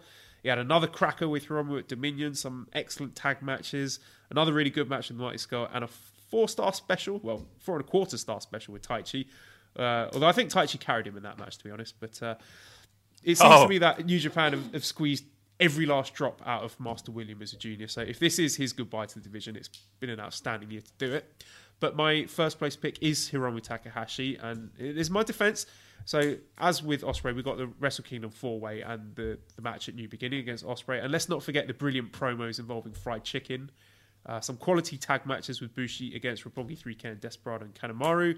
There was a very good singles match against Kanemaru at Hino Kuni. An outstanding best of the Super Juniors. He had bangers against Despy and Dragon Lee. He had a spectacular final against Ishimori. There was the title victory against Ospreay at Dominion. The aforementioned Kizuna Road match with El Desperado. The CEO tag match with Naito against the Golden Lovers. I quite like that one. And um, then the fateful match at the G1 special with Dragon Lee. So to me, I think that's a really spectacular list for only half a year. And aside from the matches, the reason I've got him first as well is because I felt like he really let loose with his manic personality, which was so much more rich and compelling than simply like bringing Daryl the cat with him. And some of the things that he did and said really resonated with people. And uh, quotes like, "I truly believe cats can save the world," and "It's all too much for my simple mind. My life is a mess." Things like that. I think people really connected with that. And there was one promo he had where he just started screaming and ran off. So his his beautiful artwork that he did as well, his stop motion videos, that book he made for Best of the Super Juniors, he just seemed to be universally adored. He was right on the cusp of becoming a megastar. So I hope he can come back to full strength because New Japan just isn't the same without him. I mean, I like the argument, right? I like, I like, and again, he, I just let's just go through my votes here. Um, we're we're on the same page when it came to number three, Ishimori for me as well. Uh, but I flip flopped. Um, I went Hiromu number two, uh, and I went Ospreay number one. And, and here was my thought, and, and and I agree with everything that you said. I agree with everything that you said. Um, and it, and and here's the thing: it could very easily have flip flopped back, you know, to to where you sit. Here's the one thing that I struggled with. One, again, the calendar year being what it is, right? It, it was hard for me to go half a year, but uh, okay. Two, I, I there was consideration on my behalf of Will Ospreay being in the mix of wrestler of the year.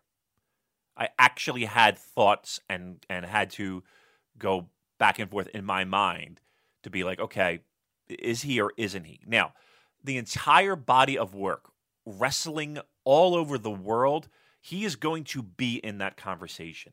I don't know if I could just filter out everything else and pop just the New Japan stuff to make him crack that top three for Wrestler of the Year. So, spoiler, he's not in that list. But he, over Hiromu, you know, is in that conversation. And that's why I had to put him number one. Because if I'm talking about him, even as a whisper about being in New Japan's Wrestler of the Year, I, I got to make him the best junior, right? I, I, I have to if, if he's talking, if we're talking about Wrestler of the Year. So again, it wasn't by much. It was, and, and and I trust me. If I wake up tomorrow, I could be. You know what, Joe? You made a fucking excellent point. I love the way you sold this one because I'll, I'll flip flop. But I, I that that was the hardest part. I can't give Hiromu Wrestler of the Year or give him a slot or even consider giving him a slot um, over and, uh, over and above Will. I just can't, and and that's why I went Will. I think you bring up an important point there about the flip flopping because I have flip flopped tremendously over the past few weeks. I'm sure what I actually entered into the the voting is very different to what I'm saying today, and it's going to be different to what I put for the Omakase Awards. So I'm just changing my mind all the time. I'll hear arguments from other people, and I think that's fine. I think it's okay to be uncertain about things and be open for doubt and nuance and things like that. So this is not set in stone. Like I'm not closing my ears to arguments that is going to swing me one way or the other. This is just how I felt this afternoon when I was writing it out. So there's a little caveat to go with that. Yeah, I, I, I, full disclaimer. I went with my votes, right? I went with what I put in, but um, I'm having internal dialogue with my, you know what I mean? Like as I talk this out, and even external because everyone's listening to it. Um, yeah, it's it's you know I, I, see things and I hear arguments. And I'm like, ah, that's a good fucking point, but um, yeah, but that's that's where I, again today as I wake up and and what I casted it was Ospreay, Hiromu, Ishimori for those reasons. But again, I like the fact that it could. The fact that it could, it just means that it was a great year. You know, the fact that there's arguments to be made both ways is is tremendous. So, uh, good on the fans, good on the listeners, and good on us. So, uh, th- there, there's your junior of the year. Okay, so category four is tag team of the year, and the winners narrowly uh, winning this are the Golden Lovers with 1,095 points. The Young Bucks with 1,073, Evil and Sanada with 937, Roppongi 3K with 927, Desperado and Kanemaru with 729, and Gorillas of Destiny right at the bottom with 261. So not that much in it between the top five, but um, top two neck and neck at the front there, Golden Lovers and the Young Bucks. I, I'm a little surprised. I'm not going to lie. Uh, that Golden Lovers won. Um, I don't, you know, I kind of, you know, if you, if you look at it objectively, they were in the pretty much the biggest, if, if one of the biggest, if not the biggest storyline of the year, right? Their uh, partnership and them getting together and them tagging, and then you know the the match that they had with the Bucks. Um, I thought the feud and and the storyline, the, the culmination of that was very disappointing. But I guess you can't. Well, I guess you can to a certain degree. Credit or lack of credit has to go around the horn for that, right? It's not you know where there's praise, there's got to be a little bit of finger wagging on that as well. Um, in ring, they're they're tremendous. Um, do they have the body of work though? I, I, I'm I'm a little bit surprised by this one, Joel. Okay, well, I'll give you my picks. Uh, third place, I've gone with the Young Bucks. Two matches against Roppongi 3K were superb. I think people forget how good they are just because they happened so long ago. Um, there was a brilliant Golden Lovers match, the two bangers with Evil and Sanada, and a surprisingly good match against GOD in September at Fighting Spirit Unleashed. But they do lose points for me for not doing the World Tag League. Now, like you, when I saw these results, I thought, Golden Lovers, what? Rubbish. And then I looked into it and I thought about it a bit more and I spoke to some people and I decided to put them as my second place pick. So hear me out. Um, now, actually, the only thing that's holding them back from being first is the fact that they didn't have a proper crack at the tag title. So it does leave me wondering why this brilliant tag team don't go for the gold if they're so good. Like, who cares if Kenny's champion? Like, be a double champion. Fuck it. I, I need a reason for them to be tagging. Like, what's their goal together? But in terms of the quality of the matches, they had a slow start. Uh, their first match against uh, Cody and Marty Honor Rising it was fine. But since then, we had the Young Bucks match at Strong Style Evolved. Uh, the match against Cody and Hangman at Sakura Genesis was good. Uh, I said before, I really liked the CEO match with Hiromu and Naito. There was a really good match at a Road to Destruction show against Ishii and Ospreay. There was the Fighting Spirit Unleashed match against Okada and Ishii. That was great. And last night's match against Tanahashi and Ospreay was brilliant. So the body of work is there, and each time they go out there, they are delivering four, four and a half stars, sometimes even five star matches. So it seems to me that Golden Lovers are now a team that they can slide in whenever they want an exciting main event that doesn't really mean anything. So I hope they do more with them storyline wise, maybe even a, a, match against Okada or Tanahashi and uh, a crack at the tag titles. Because again, just the lack of being in the title picture is holding me back from putting them first. But so in first place, I did put Evil and Sanada, and I wish we saw more teams like this with two upper mid carders put together to have something meaningful to do and elevate the tag division. Their Wrestle Kingdom match against Killer Elite Squad was really good. They had a very good match with Goto and Okada in February. The two matches against the Young Bucks were excellent. They had a really good World Tag League run with quality matches against uh, Steroid Tag, uh, Dangerous Tekkers and Ishii and Yano. The final was a bit crap, but I wouldn't blame them for that. It was just far too long. So I'm giving them top spot for consistency and also for basically holding the heavyweight tag division together with all of these part-time teams coming and going. And it does hurt me not to include Desperado and Kanemaru and Roppongi 3K in this list because I do think they've done excellent work this year. But there were just too many three-way matches, and the matches of those teams didn't quite hit the highs of the other three teams that I've mentioned. Okay, and, and, fair enough because all all that you listed and all those matches that you went over with Golden Lovers, that's what helped me at least put them in the mix, right?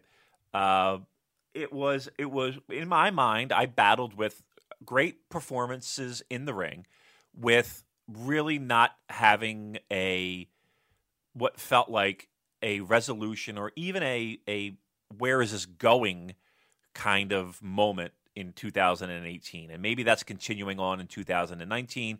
Again, that Korakuen Hall match that they just had helps kind of connect some dots and, and further along in the, the, progress as we move along here.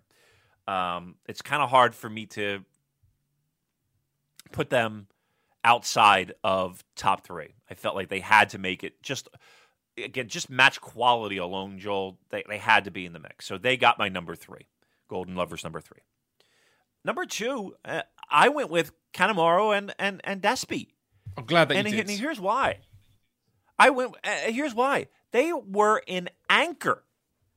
They were a a rock, a solid, uh, uh, uh, uh portion of a New Japan card throughout the throughout the entire year. It felt like, like those those junior tag matches were at all at least good, right?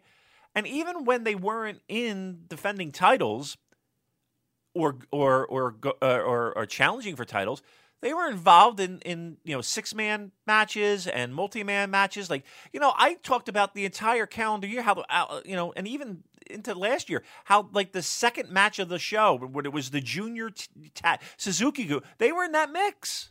It was them. They were helping anchor that.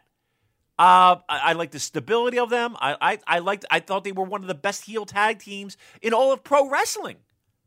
I really thought they were that good. They got my number two pick. Number one, I went Young Bucks again. Uh, this is the first year in our awards that the Young Bucks had not won Tag Team of the Year. Uh, I, I think their first half of the year was pretty tremendous.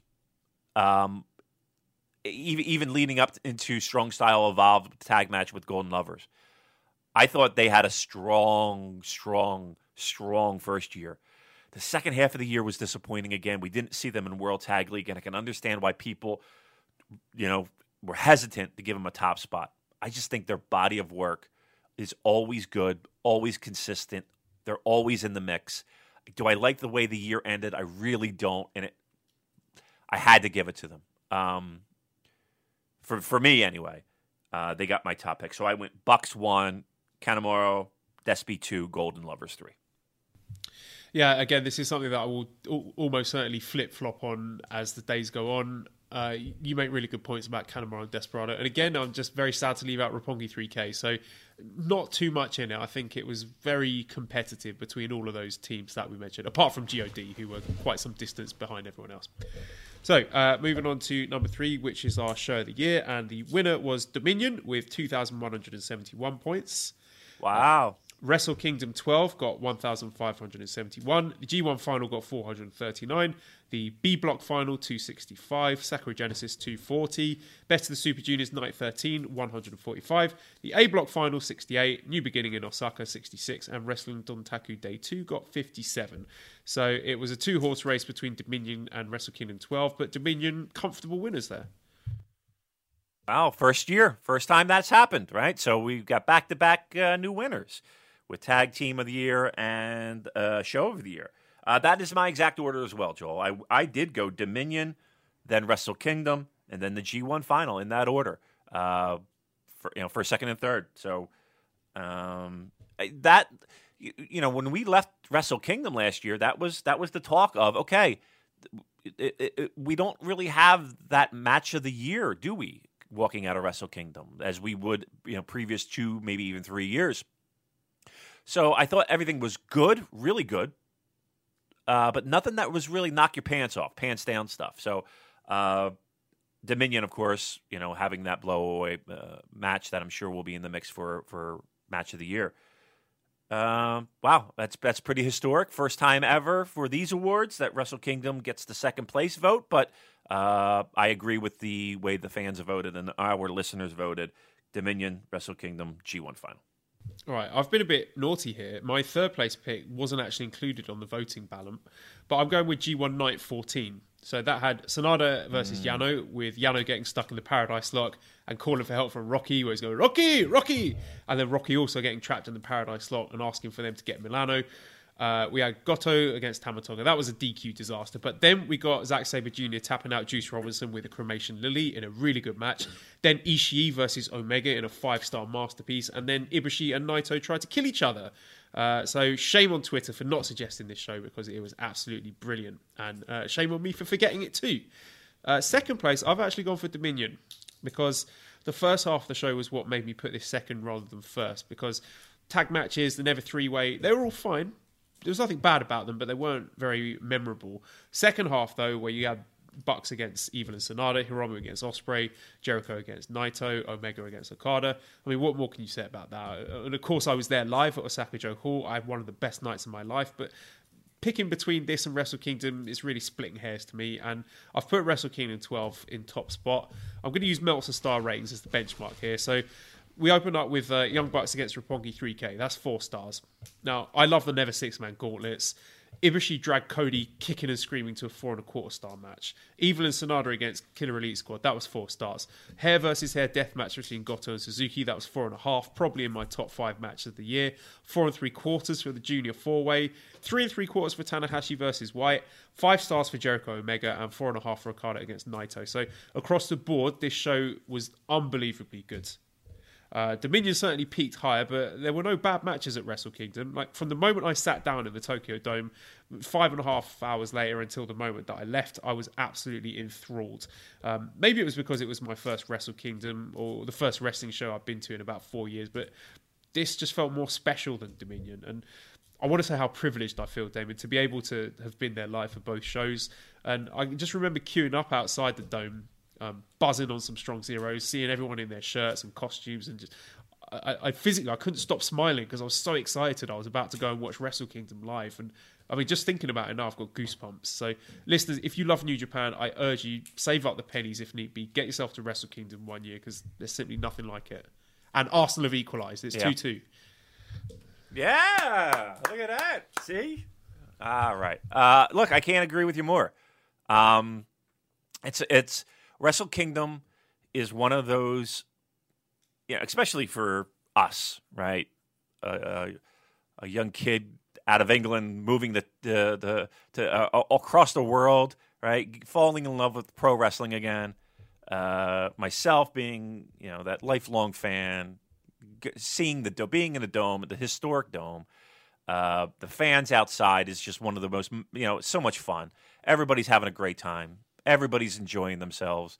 Uh, and then, yeah, you watch some of the best pro wrestling of the year. So I get that. I absolutely get that. And again, I was there. I was there for 12. So uh, that that second half of Dominion, just you know, I, I I'm watching it in, at my friend's house in Baltimore, and I was I I didn't know what to say. You know, I didn't know how they could top it, uh, and they did. And yeah, I mean, uh, again, I'm just trying to be as as a, I'm trying to take all the greatness out of what Wrestle Kingdom is and the trip and and uh, the the happiness that that and just taking it for what the card is and and trying to go back and forth. I, I to me, and again, I could wake up tomorrow and change my mind, but Dominion to me just edges that out a little bit. But split and splitting hairs. Um, the vote was uh, not as close as I thought it would be, but. Uh, I, I, see the arguments back and forth, so no doubt about that. All right, there you go. There's your uh, show of the year. What are we on to? We're, uh, match of the year next. Oh boy, here we go. Here we go. So uh, number two match of the year. Um, this one wasn't even close. Runaway winner is Okada against Omega at Dominion with 1,852 points. Then we got Tanahashi versus Ibushi, the G1 final with 659. Hiromu against Ishimori, the best of Super Juniors final, 404. Uh, Ibushi versus Ishii, G1 day 10, 369. Ishii versus Omega, G1 day 14, 337. Golden Lovers versus Young Bucks with Strong Style Evolved 210. I'm not going to list all the others, but those are the top six. So uh, no surprise really that Okada against Omega was um, such a dominant winner there. Yeah, I'm just going over this list, seeing what's on there, and What a year, Damon! What an incredible year for Yeah. not just New Japan but for pro wrestling. I mean, this is just staggering stuff. How the, the just the quantity of outstanding matches we had. it really is amazing. And and just the the amount of votes that people you know took the time to to to kind of uh, you know Tanahashi and Okada from G1, Omega and Naito from Day Two G1, um, you know Ibushi Naito Day 14. Uh, even even Jay White and Juice from the G1 special got a couple votes in there. Um, look, it, it's a long list. Top three are, are are are just some of the best matches ever. Dare I say? Again, Hiromu and Ishimori in, uh, on the best of the Super Junior final coming in third. Tanahashi Ibushi G1 final coming in second, and of course Dominions Okada and Omega. That you know many people have said is the greatest match they've ever watched. So, and and who am I to argue? So, for me, when we talk about match of the year, in a list that's that is long and length, lengthy, uh, here's here's where I went. I went number three. I went with Tanahashi and Ibushi from the G1 final. That was my number three. Uh, my number two was uh, Omega Ishii, G1 Night 14.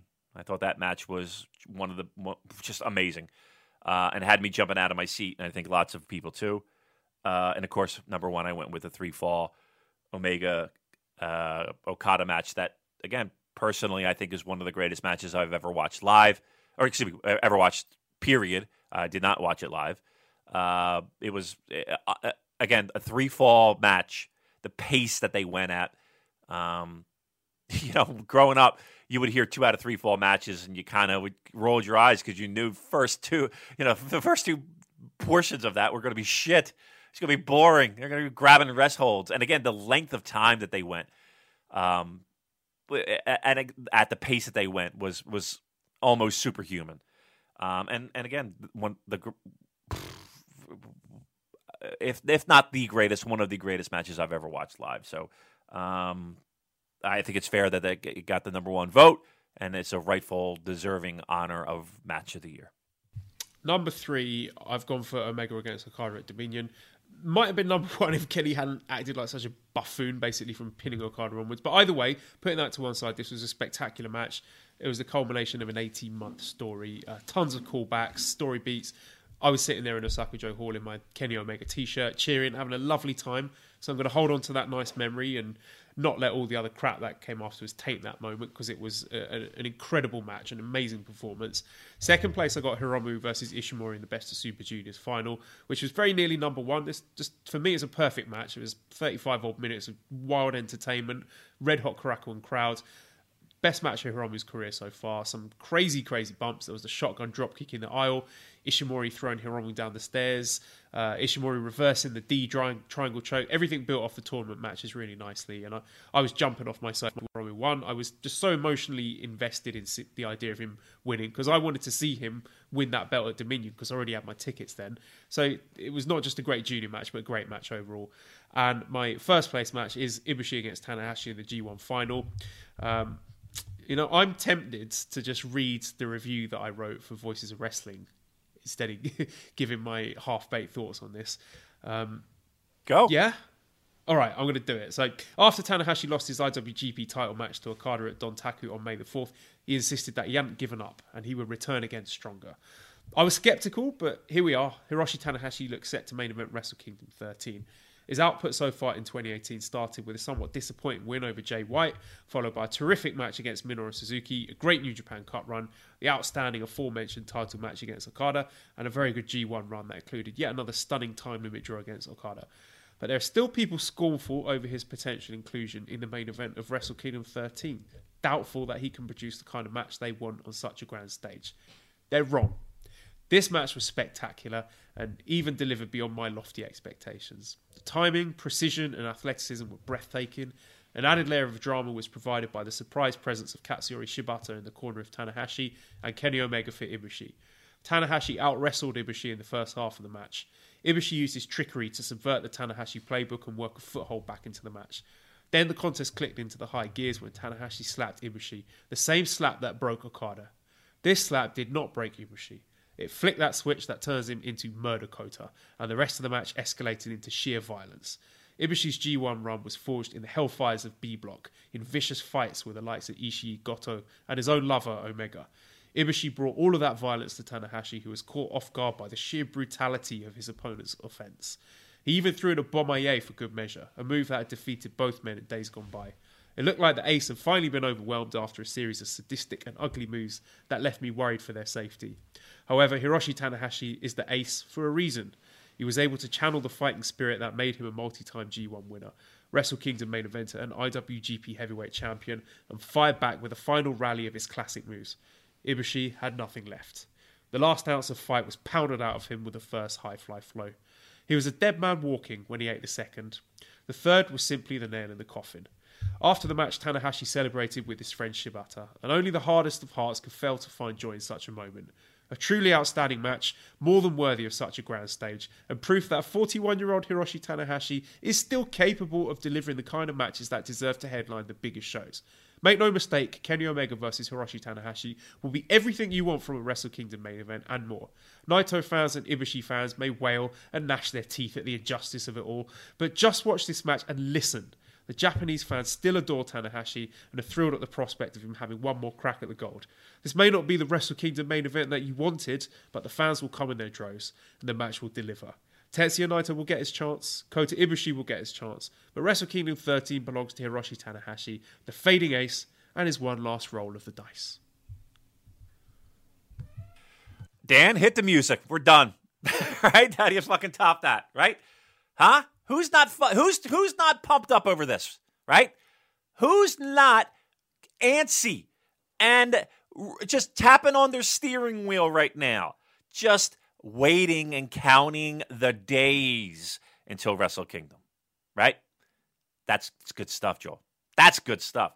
Now, I don't want to hear anybody ever complain to us or bitch and moan to us that we're not fans, right? Or or or we're because guess what? That is what it is all about. Love it. Excellent job there. Great. Uh, I, look, I, I, I see it. I hear it. I hear the passion. I, I hear the I hear it. And, and it got my number three, right? It got my number three. Uh, I, I just Kenny and and and and uh, Okada, they did what you described for over an hour. right? you know what I mean? And that that's that's really the difference. He, they it feels like they did that for and and and again the, the the culmination of Kenny finally finally getting that title and getting that big win and and and crossing that line and and, and becoming the star. Um, yeah, I mean, listen, we could go back and forth. What what you wrote and what you read is exactly how I felt for that match um, and then some for for Kenny and and and uh, and uh, Okada. So, uh, listen, I, I, love the fact that there's the diversity of matches that were voted upon, but uh, I can't argue with the winner. So, great job by everyone there. Okay, we got the big one now. Wrestler of the year. And you, the listeners of the Super J Cast, have voted your wrestler of the year for 2018, Kenny Omega, with 1,162 vote, uh, points. Kota Ibushi in second place, 728, followed very closely by Hiroshi Tanahashi with 720. Tomohiro Ishii, 636. Zack Sabre Jr., 495. Kazuchika Okada, 489. Will Ospreay, 291. Hiromu Takahashi, 261. Jay White, 104. Tetsuya Naito, 80. And Minoru Suzuki, 56. So, again, very, very clear dominant win from Kenny Omega there, and not surprised at all. Not surprised at all. And uh, as I say that, not surprised at all, because I knew he would get votes I, and again, not surprising, but I thought it would be a smidge closer. A smidge closer. Look, Kenny Omega in the ring absolutely deserves this award. He had an outstanding in ring year. Uh, you can't take that away from the guy. If you want to, if you want to, you know, finger wave and and and kind of on on some of the outside stuff. And again, it's not it's not for everybody. There are people that question us and like, what the fuck are you guys talking about with the outside? It, it, again, it's it's really kind of like what you prefer, right? Um, and how you see your champion and all that stuff. So a lot of lot of little intangible things that go into that. But in ring, I I find it hard pressed to to to find someone consistent and he, this was his year. This this was his year from the Dome, uh, Dominion, uh, Strong Style Evolved, um, and and again, even even though we didn't have to, we talked about it that Korakuen Hall show, right? Uh, tag matches with Ibushi, his G one, right? There, it's you can go down the list. He he does. Listen, I know there there there are fans that are passionate about Kenny Omega. Obviously, they they they voted for him as their favorite overall, right? And there are people that are just as equally as passionate about. I don't know about this, right? Um, I've always said that Kenny Omega is one of the top three pro wrestlers in the world. Um, uh, in the ring, he is one of my favorites, and he is well deserving of this award. No, no doubt in my mind. Um, it's funny because Uh, even as I say that though, boy, boy, this was a struggle for me. Like this, like I had people going in and out of my list for wrestler of the year, and again, you can only vote three. So I was really going in and out with different people and in different orders and different combinations of these three. All these names were in that mix somewhere. It felt like to me. You know, I, I, I can make an argument for just about everybody in the list that that that that at least got votes from our listeners. For me, my wrestler of the year, I went with Tanahashi third. Tanahashi third, right? Um, I, I just feel like a guy that didn't have to be great was great this year and consistent and and delivered in big ways in big spots when truth be told it felt like in our minds and in our hearts he didn't have to but he did my second place, I'm going to read off a couple of names here and a couple of events. Versus Zack Sabre Jr., Day 3, New Japan Cup. Versus Goto, G1, Day 12. Sanada, J- G1. Ishii, G1. Naito, G1. Strong Style Evolved Tag Match. G1, D- Day 18. G1 Final. It's Kota Ibushi. Kota Ibushi had one of the most outstanding in ring years of any pro wrestler. Any. Think of th- th- again. I just rattled off those matches that that were not good, not good. Great. He's had a great year, an outstanding year, a world class year. He got my number two. I also voted for Kenny Omega number one. You can't have the body of work that he had in ring and have all these matches with people that I truly respect saying the same thing some of the greatest matches I've ever seen in my entire life. Right? People have been watching this nonsense for years, years. They have the videotape library to prove it. They have the ticket stubs to prove it. They have the receipts on their credit card for the plane trips to prove it. Some of the best pro wrestling they've ever seen in their lives.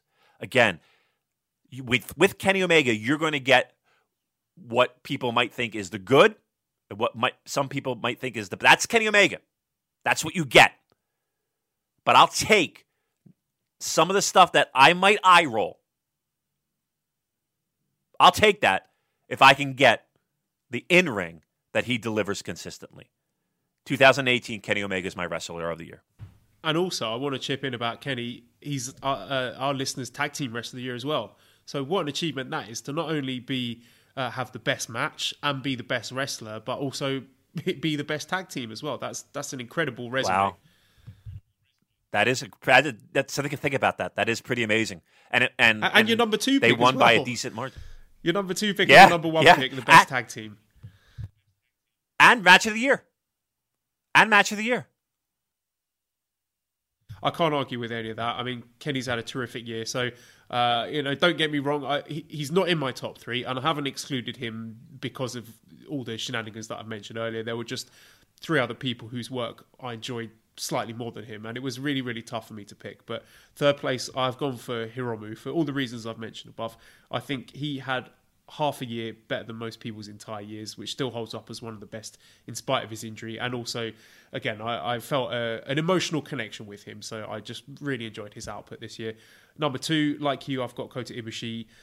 I've gone into the terrific tag matches he had before, but the singles matches, like you said, he gave Cody the best match he'll probably ever have in his career. He had a belter with Yoshihashi in the New Japan Cup, uh, an equally good match in the next round against Zack Sabre Jr., uh, a four star rematch with Cody. Um, now, I know this one's not New Japan, but his Super Card of Honor match with Hangman Page was great as well. His entire G1 was brilliant. The highlights being the Ishii match, Naito, and Omega. But the Zack Sabre Jr. match, the Juice match, Sanada Goto matches were damn good matches too. He even gave Tama Tonga his best match of the G1, and I've already spoken about how amazing the G1 final was. That's my match of the year.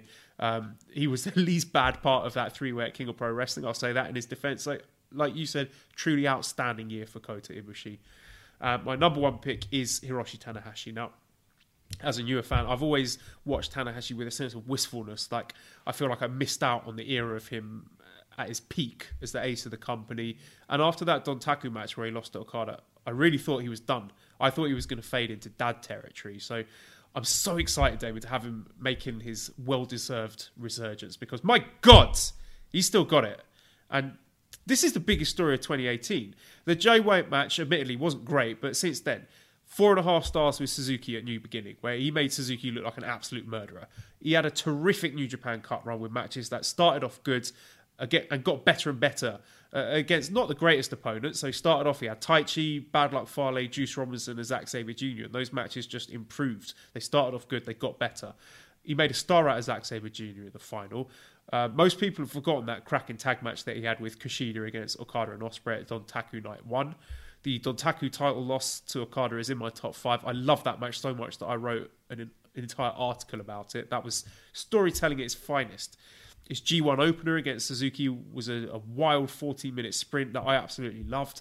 And he had a much better second match against Jay White. He dragged Fale to another good match. He had decent matches against Hangman and Makabe. He had a really good match sneaking a win against Yoshihashi. Two four star bouts with Evil and Elgin. Five star 30 minute draw against Okada. Match of the year versus Ibushi in the final.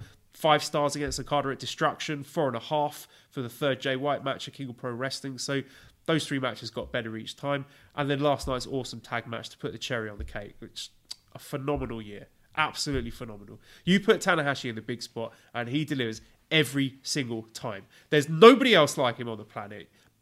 I urge you, listeners, cherish him. Enjoy every second of him because he will go down in history as one of the very best professional wrestlers of all time. Yeah, well said.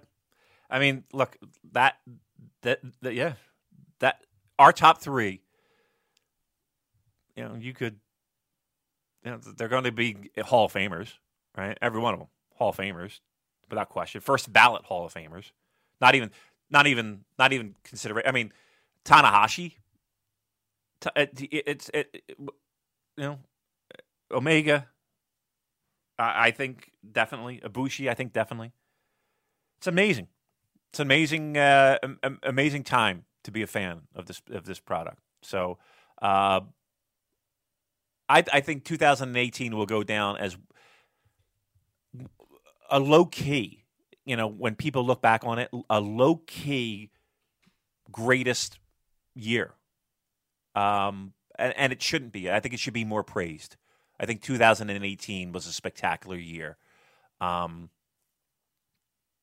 and and I don't think it's getting the, the props that it deserves. So, outstanding job by everyone. Out and again, I, I, I, said this a million times. These are your votes, right? This is your your voice. You've made it heard, um, uh, and I'm very proud of each and every one of you guys who and, and who took the time and the effort to uh, vote and to think and to map out of what you enjoyed, right?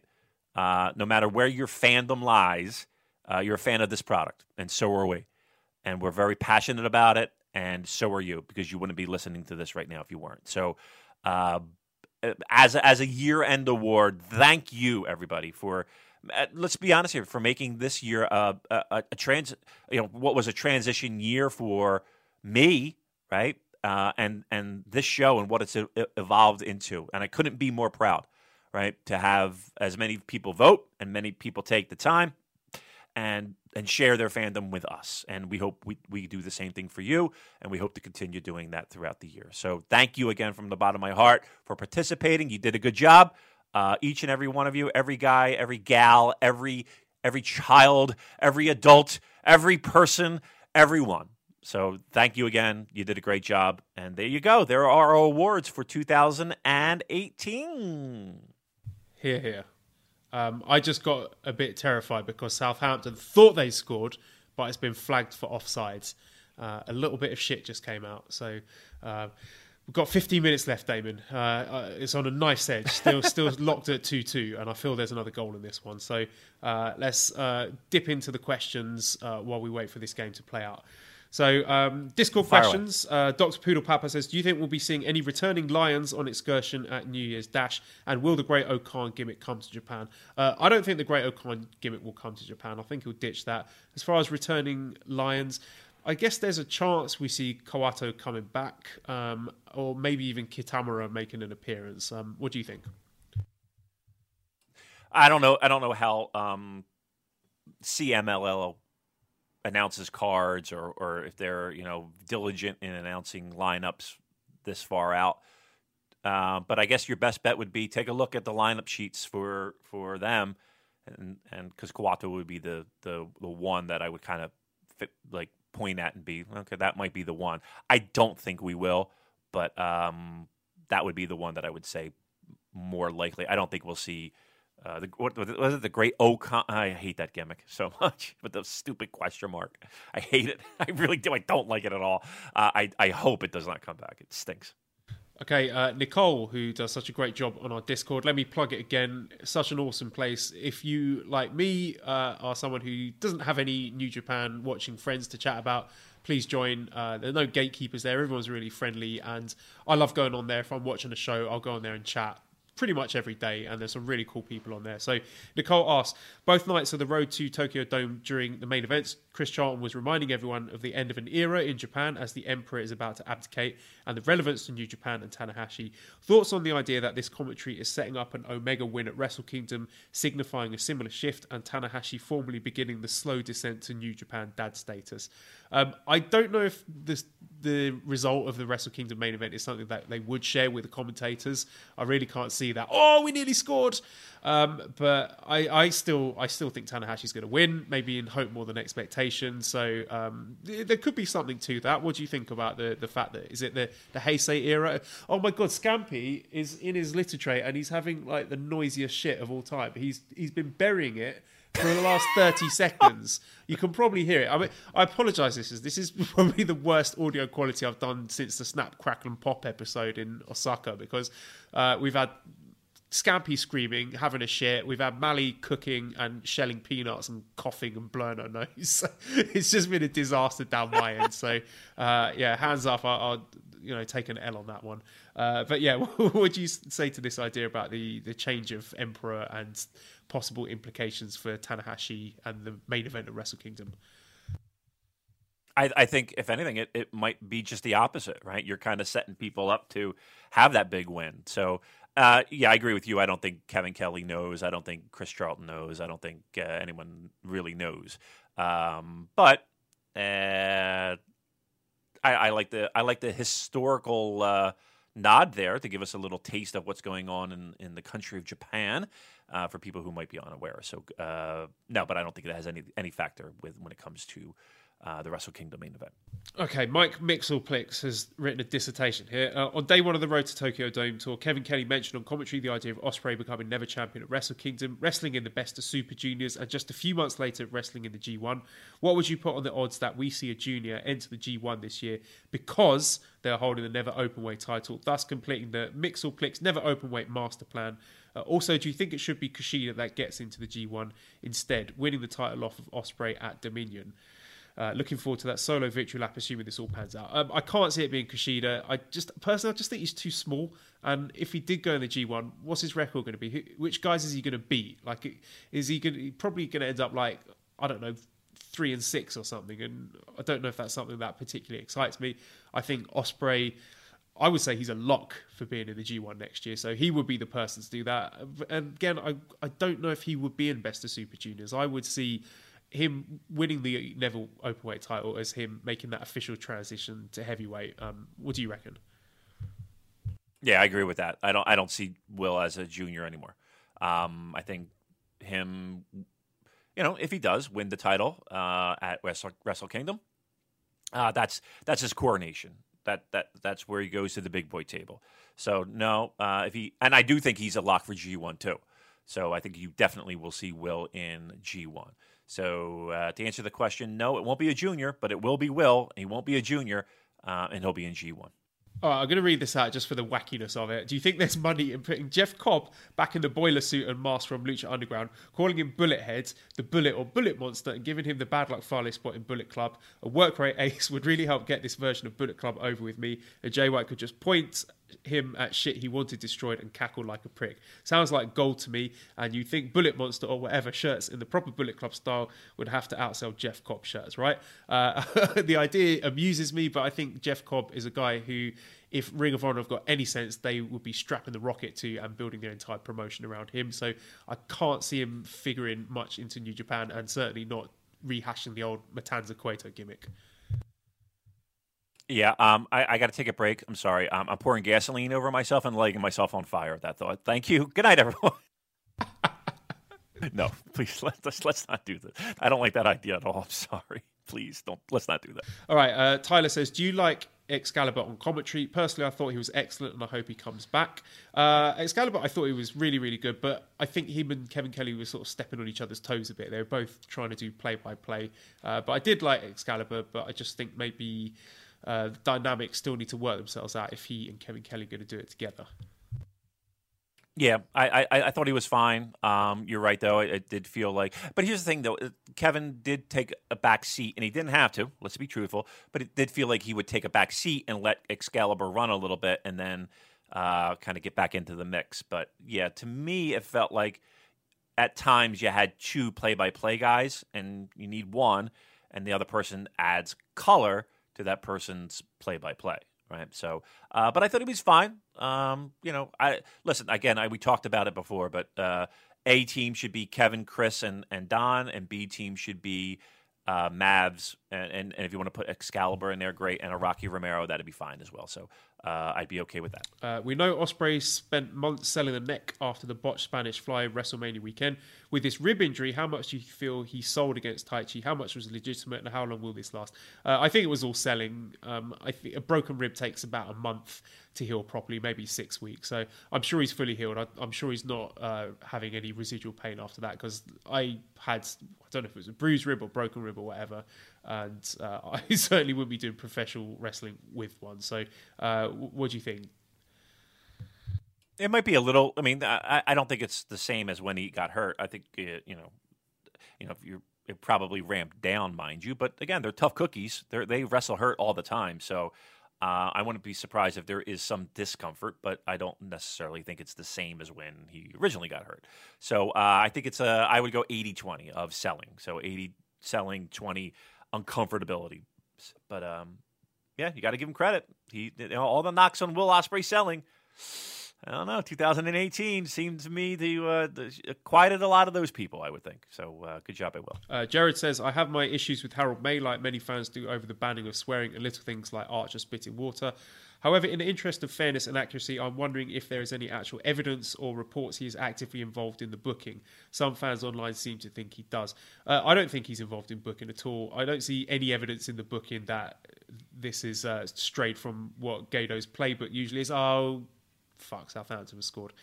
Um, I, from what I've seen in the Harold Meij interviews, he uh, is just wanting to make the product more. Uh, I don't know, more acceptable to a, a, wider audience. That's why he was trying to get rid of things like the swearing, just the more sort of unsavory elements of it. So I don't think he has got any say in the booking whatsoever.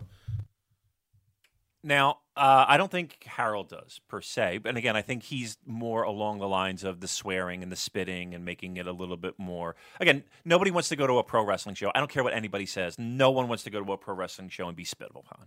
You know, I, I, I can't imagine it. That's not fun, right? Uh, you might laugh, un, you know, uh, uncomfortably at it, but nobody really wants that. Um, so, and the cursing is, you know, it's it's a running joke for us because you know we hear it and we're like, gee, oh my god, but uh, it's it's un, it is if you think about it, it is sort of unnecessary, right? Do you really need to go into a uh, you know? People could say the same thing about this show too. Let's be honest. Is it really necessary, Damon, for you to go MF everything? Um, I will say this though. Uh, I have heard that that it again. It's not like they're sitting at a at a table with notebook and pen and talking to Gedo about booking decisions. But I, you know, that name, uh, Michael Craven, has come up more than a few times to me about his involvement in the promotion. Um, now that might be a a, a, a you know he's more involved on the American and, or the Western side, um, but it has been expressed to me that there has been some dabbing of of the product that you have seen uh, from Michael Craven. I could be dead wrong. That's just what I've heard. So don't fucking kill me if I'm wrong, but that's what I've heard. So uh, take that for what it's worth.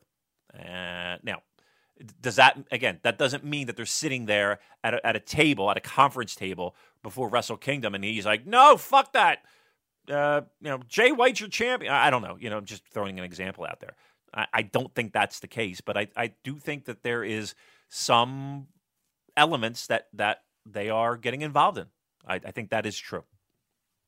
Uh, question: Do you think the new Bullet Club is the beginning of faction realignment across the company? Not only do we have Okada and Tanahashi teaming up, but we're seeing more Chaos members teaming with the regular army, as well as Makabe running out to save Chaos.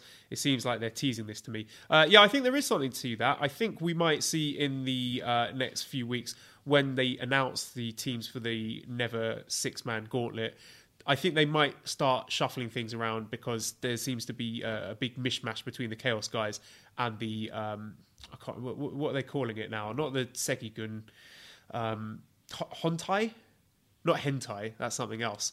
Uh, uh, I think I think I think Hontai that name springs to mind, but uh, yeah, I think there's a chance that we might see that uh, realigned over the next few weeks. But I know Damon, you don't give a shit about that. Correct. Uh, next question then. Uh, Kevin says, Damon, on a scale of Yoshi-Hashi's, with 10 being Karma and 1 being Titus O'Neil, how jealous are you of the Joel WH Park bromance? Now, I got two shout outs from WH Park. Well, I say I did. We did. Super J Cast did on uh, the Post Pro Rest show and also on Eastern Lariat. So, uh, those obviously, along with the Super J Cast, are the, the three musketeers of the uh, Japanese uh, pro wrestling podcast world. So, you're jealous, aren't you, Damon? Admit it. All right. Maybe, what if I am? What what if I am? Right? Uh, look, everybody I fucking know is going to this goddamn show. Uh, everyone's gonna have a great time. There's gonna be uh, a meetup. There's gonna be just you know, again everything I talked about with Wrestle Kingdom. It's it's you know I'm gonna be sitting here with my pants down, jerks. And I don't like this this idea of you. Uh, here's here's what's gonna happen. You're going to become buddy buddy, right? You're going to have a couple beers, and then you, and then it's going to be the whispers after a couple after a couple pops are in you, and then you're going to tell you're going to be like, eh, you know what? I really don't really like doing a show with Damon, and then he's going to be like, yeah, I don't really like doing it, and then the next thing you know, you two are together running running off doing your own little fucking podcast, and I'm like, ah, all right, and then I'm then I, then I got Colin on speed dial. All right. I tell you, the real kicker so, is going to be when we get Eric involved in this as well because he's coming to Wrestle right, Kingdom, correct? Right. He's going. Uh, you'll have Mackie. You'll have uh, our, our Aussie friends, Claire and Kyle. Fumi, right? Uh, he'll, he's he's there. Um, I mean, Frazier will be there, right? I'm sure Frazier will be there, and so will uh, Arthur Lowenkamp, who is awesome. Uh, he's from New York, and he uh, he used to take photographs for all of the joshi promotions. Uh, so he he he's well known there, and people like especially when it comes to like to the Stardom and and the Wave and all that stuff, and and he's the king of. Yeah, there's this underground zero one show in a basement in the middle of uh, Shibuya. Uh, you want to go? And we're like, yeah. And then you wind up and you're in some fucking basement, right, with a ring, with chains for ropes, and just craziness ensuing, and you're drunk, and the next thing you know, Ricky Fuji's walking by you in a cowboy hat, and you're like, how did my life become this? That's Arthur Lowenkamp. So, yeah, I'm to miss all that. So, uh, on a scale of 1 to 10, how about 13? How about 13? Uh, how about 13? And we'll leave it at that. Uh, the shirt guy says favorite NJPW calendar year. Uh, I haven't been following long enough to really answer that question, but Damon, off the top of your head, do you have a favorite calendar year for New Japan? Mm, I would say either 94, 95. Uh, 2017 was great. Uh, I would say between those two, 2017, 2016 was great. Uh, 2000 or uh, 94, 95 was pretty great. Um, even the 80s, like 80, like I went back and watched like some 83, 84 uh, was really good. Even be, like like 82 started. Yeah, it's like 82, 83, 84 is pretty great. Um, 2000s, mm, they're somewhat forgettable. Uh, yeah, I think I think that's a, a good launching point right about there. Uh, Vice Hazuki says, What is Gedo's legacy as Booker? With its numerous callbacks in the highlight matches, long running feuds, and stories, his style has seemed to be a lot closer to All Japan's King's Road. The faction system are his crutch to book so many shows over a year. Do you think in 20 years he'll be remembered as the multi man tag booker or one of the greatest bookers ever? One of the greatest bookers ever. Let's, I mean, while we all complain about the tag situation, in the grand scheme of things, name me, you know, talk to me about Riki Choshu's run with the book, and talk talk to me about the tag situation. Then, you know what I mean?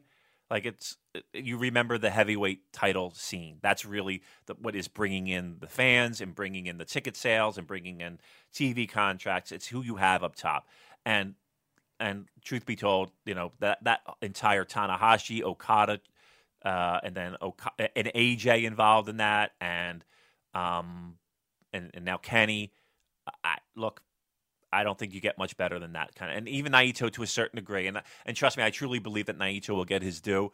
Um, no, I think I think he'll go down as one of the top. Him, Choshu, uh, Sakaguchi will be in that mixed. Uh, I think those are the people that you really want to lean on for for New Japan and and and who will be remembered as the top guys with the pencil. Yeah, totally agree. Uh, Jeff says, "Who are some names you've heard battered around as potential signees for NJPW in the coming year?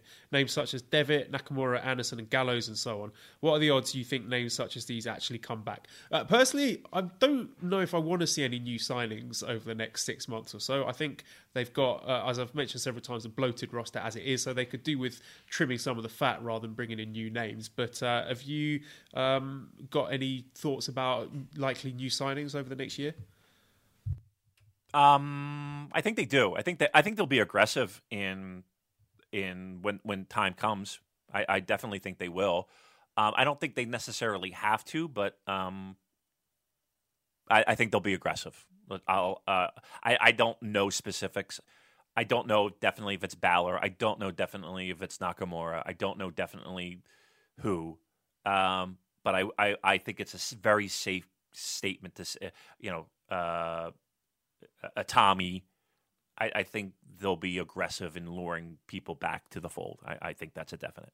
Okay, uh, we can dip into the Twitter questions. Mackie says, "What is the best non-wrestling thing to do in Tokyo?" And why is the answer to that question shopping at Don Quixote at 1 a.m. after a night of chugging strong zeros? Now, I'll tell you, Damon, who loves Don Quixote, and that's Scampy, because every time we go to Japan, we get him loads of these little creamy, fishy treats that he loves. So we're going to be stocking up on those. Um, and I know I'm sorry to keep rubbing salt in the wound about you not joining in the fun, but uh, you are a fan of the old Don Quixote? Yeah, I like it that yeah, it is open late. Um, I don't know if it's the best thing though. I mean, honestly, it's one of those things where it's like, oh, I got to get shit for people, right? I got to go there and get it. Um, no, uh, I think there's a million things that are better. Again, I give you the Arthur Lowenkamp surprise underground pro wrestling show in a fucking basement. That's better. Um, I'll give you. Uh, I mean, always Yano's is, was great, but Yano's, I hear they can't get in. They can't get in this year. It's booked up. So if you're trying to go like post um, uh, Wrestle Kingdom show or post Dash show, you're not getting in Yano's. Um, it's booked. They're not taking anybody. So don't. I'm telling you right now, don't show up there because you're not going to get in. Um, and even our our in couldn't get us in. Massive couldn't. It wasn't happening. Um, but there is a plan B that I'm that I'm aware of where where they're going. So uh, I don't I don't want to spill it because I don't want to ruin it because I don't want everybody showing up. you know what I mean? Like I don't want it to be ruined if everybody floods there and it's like fuck you fuckers. Uh, Why do you care? You should be texts. sabotaging it as soon as you're not going. I really, you know what? Yeah, I should be really, really let them know. No, I won't do that to those kids. They're uh, sounds like a fun time. Um, but uh, what else is even better than Don Quixote's in the middle of the night? Um, Kaiten sushi. Oh God, yeah, yeah. I, I know what I'm gonna miss. I'm gonna miss that fucking that, that tonkatsu sandwich on the whitest of white bread, the so- no crusts, just white. Oh, so fucking delicious. Um, I mean, just just going, just getting into nonsense in Shibuya is, you know, there's a million places. Like, it's a little bit daunting if you don't speak the language or can't read Japanese. But again, it's like just like they build things on top of things. So it's like five, six floors, and it's just non karaoke. Drunk karaoke is fucking hilariously great. Um, I mean, look, it's Tokyo, man. That's the weird part. Like, I want to like the next time I go, I want to be, I want to explore a little bit in the sense of I just want to go in random places. Like, I don't have the balls to just show up at like a bar sometimes. You know what I mean? But there's like, there's like, um, there's like punk rock bars and and and retro video game bars there and just so much there. I mean, Don Quixote, quite honestly, is on the bottom of, of my list. Um, just because there's so much, so many other places where complete and other fucking nonsense can occur. Retro video game bar sounds right up my street. I'll have to look into that. Uh, Louis says, "Yeah, uh, no question. Just glad that the former podcast I used to listen to, aka the Puracast, still lives on in a different form. Uh, Joel has been a great addition to the show since he started. Looking forward to more NJPW coverage from both of you guys in 2019. Thank you very much for that, Lewis. Very, very kind. We appreciate that. That is nice. Thank you very much. Yeah, I agree, and uh, I said earlier. So thanks, thanks for all the people who listened before and who continue to listen. I, I, definitely appreciate every one of you guys. Thanks. Uh, Final Flash says your thoughts on the fact that other than the great Yoshihashi, no other Japanese New Japan wrestler has challenged for the US title. I think that hurts the importance of the belt since it seems that it's only for non-Japanese wrestlers instead of for all the mid-card guys. Thoughts? Yeah, that hadn't occurred to me before. Uh, I don't think it should just be the preserve of the Westerners. Um, I think it would be cool if you did have a mix of people going after it. Uh, I'm quite into the idea of Zack Sabre Jr. going for it and then um, you know, calling himself uh, the, the, champion of the, the, Americans or something like that. You know, he'd come up with some creative, funny way of doing it. But uh, do you think we should see more Japanese wrestlers going for that? I think every person should go for every title. I do. I don't think there should be any line in the sand by nationality. Um, if you're a good wrestler, you should challenge for a title. That should be the storyline, and not oh he's North American or he's British or he's whatever, and he's going to go for that title because that's the you know that's to me that's I don't like that at all. I like you're good. That's what you want. Go for it, and it could be a nice mix. I, I like that better.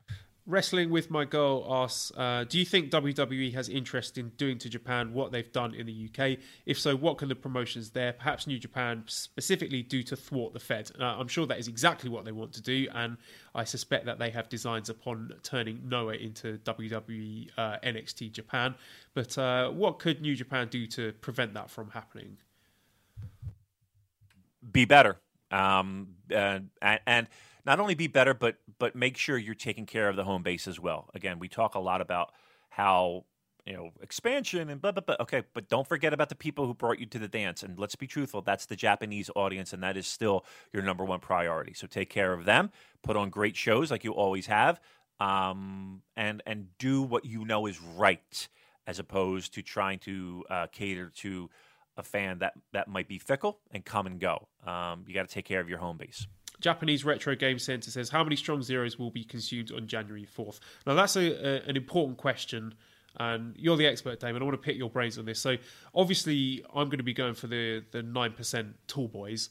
Uh, how many of those is enough? Because uh, you don't want to drink too many of them, because otherwise, you're going to ruin the show for yourself. So, what do you reckon? Yeah. What's the optimum number of 9% Strong Zeros to consume before Wrestle Kingdom? Considering you're going to be in there for a while. Yeah. Well, look, let's put it this way. So I'll give you I'll give you some perspective. Uh, again, bigger guy, uh, as you know, if we're being fair, and I can drink. I can drink. Uh, so for me, uh, seven, eight, nine, ten Guinness at a sitting uh, over the collective night, I, that that can be done. I'm going to pay for it the next day, but I can do it. It's not every time, but it, it can be done. Strong Zeros are 9% alcohol kids, right? Um, I probably had two or three outside of last year's Wrestle Kingdom, and I was feeling it. I was definitely feeling it. I walked into that Tokyo Dome and I was f- feeling it. Now, sat down at our chairs uh, on the floor. Of course, more drinks, right? And they walk around. Um, they have the the uh, the beer vendors, but they also have highball vendors, right? So Mackie sees the highball vendor and is like, "Oh, Damon, you want?" And I'm like, "Yeah, of course. What the fuck? I got an empty hand. Come on." Here we go. Highball. I drank that drink, and I'm not gonna lie. From that point forward, I was fucked. Like, not just. Oh, I was like, okay, I got to focus on the roof of the Tokyo Dome because this fucking place is spinning drunk, right? My point being is this. That was the last drink that I had that night, that's for sure. Um, y- that 9% will sneak up on your ass if you're not ready for it. So my answer is two. Two is two is all you need.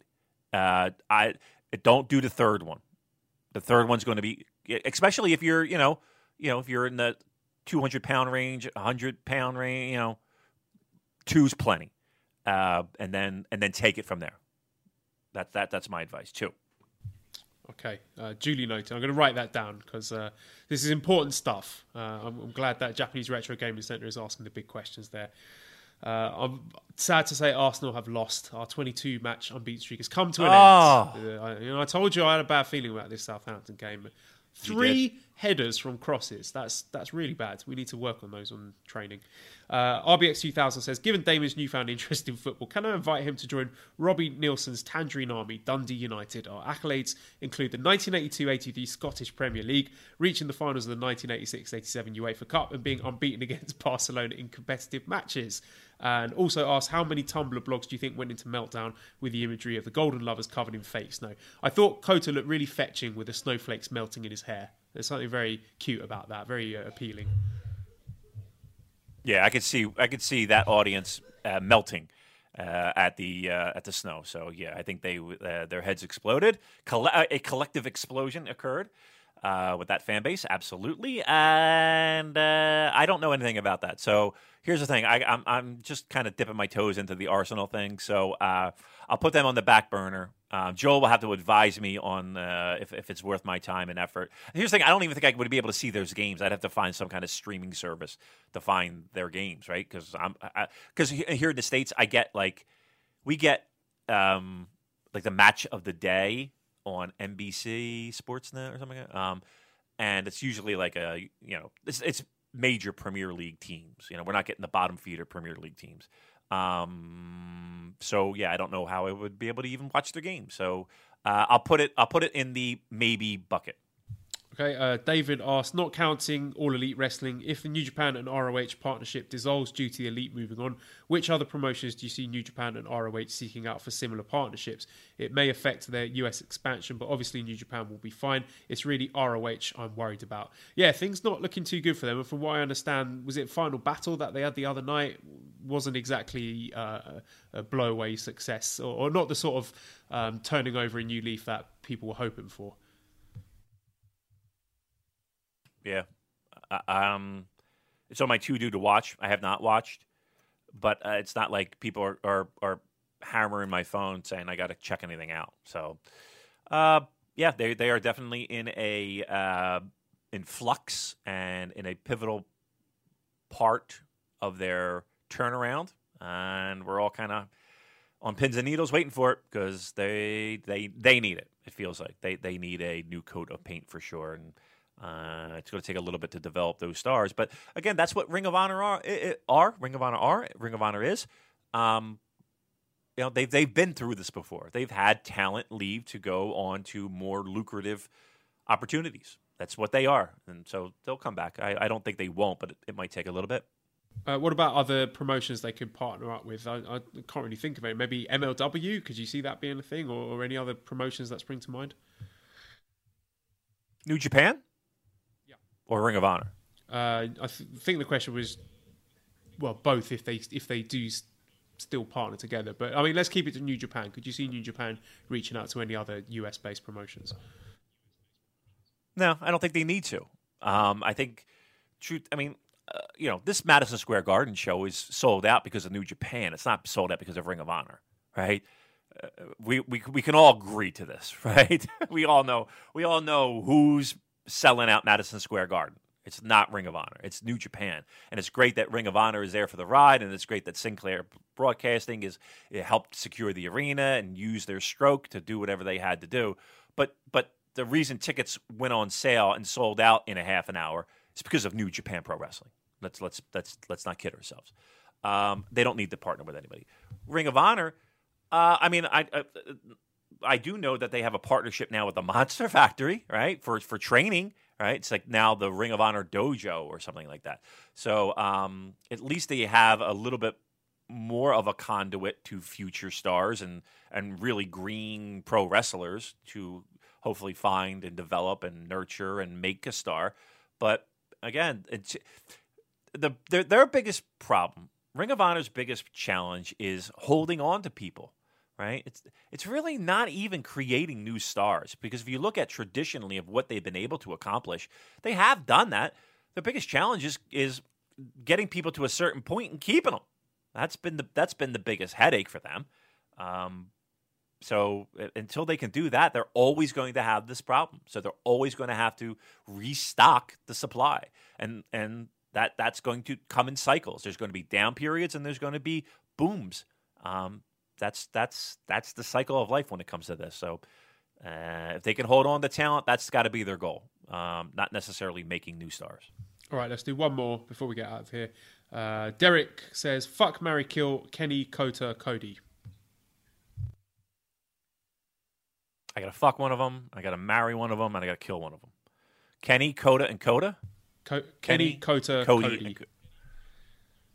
All right. I'm marrying I'll tell you, I'm going to marry Cody because I, think he, he would be a good spouse. He these, seems, these questions. He, he, looks after these questions. I hate these questions. Well, I'm going to answer it. I'm going to answer it. I think Cody is right. a, a, good spouse. Right. I think Cody uh, seems to he's ambitious. Uh, you know, he makes good money. Uh, he he likes dogs, so he's got that going for him. And he and Brandi look happy together. So I think Cody would make a, a good husband. Um, oh, Kenny and Kota, probably fuck Kota, kill Kenny. and that's it. Yeah, that's the Super yeah, J yes, ladies and yes, gentlemen. That, I mean, I, I mean, here's the thing. I get your logic of this, but like, I just don't have the the, the mental capacity to really kind of sort that through. Um, that's why I'm here. Yeah, that's why okay, we make fine. such a great team, Damon.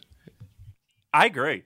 I agree. You t- you take care of that for me. Um, but I would agree with that. It makes logical sense. So I'm going to go along with that plan. I'll marry Cody and kill Kenny and have passionate have passionate sex, have sexy time in the snow. between the sheets with in the oh, oh in the snow, and uh, at first we'll start deep makeout, and then uh, we'll go from there with Kota Ibushi. Oh, Congratulations, oh, Kota. David, I- We're going to need to go and have a cold shower now. I'm getting all flustered and hot under the collar here. Um, let, us wrap this up then. Um, well, okay. Well, I don't need to plug the awards anymore because that's finished. So thank you everyone for voting for that. And I've already plugged the Discord. Uh, you can find the link to join that in the show notes. Uh, Pro Wrestling Tees. It's not too late to get something in time for Christmas. Uh, we got four excellent shirt designs up there, so uh, have a look at those. Uh, thank you to editor Dan. You can check out his YouTube channel 219 Films and a vodcast. Please subscribe to the Voices of Wrestling podcast network. Lots of excellent shows on there. Give us a five snake review on iTunes. You can follow us on Twitter at SuperJcast. Thank you everyone for listening, and goodbye.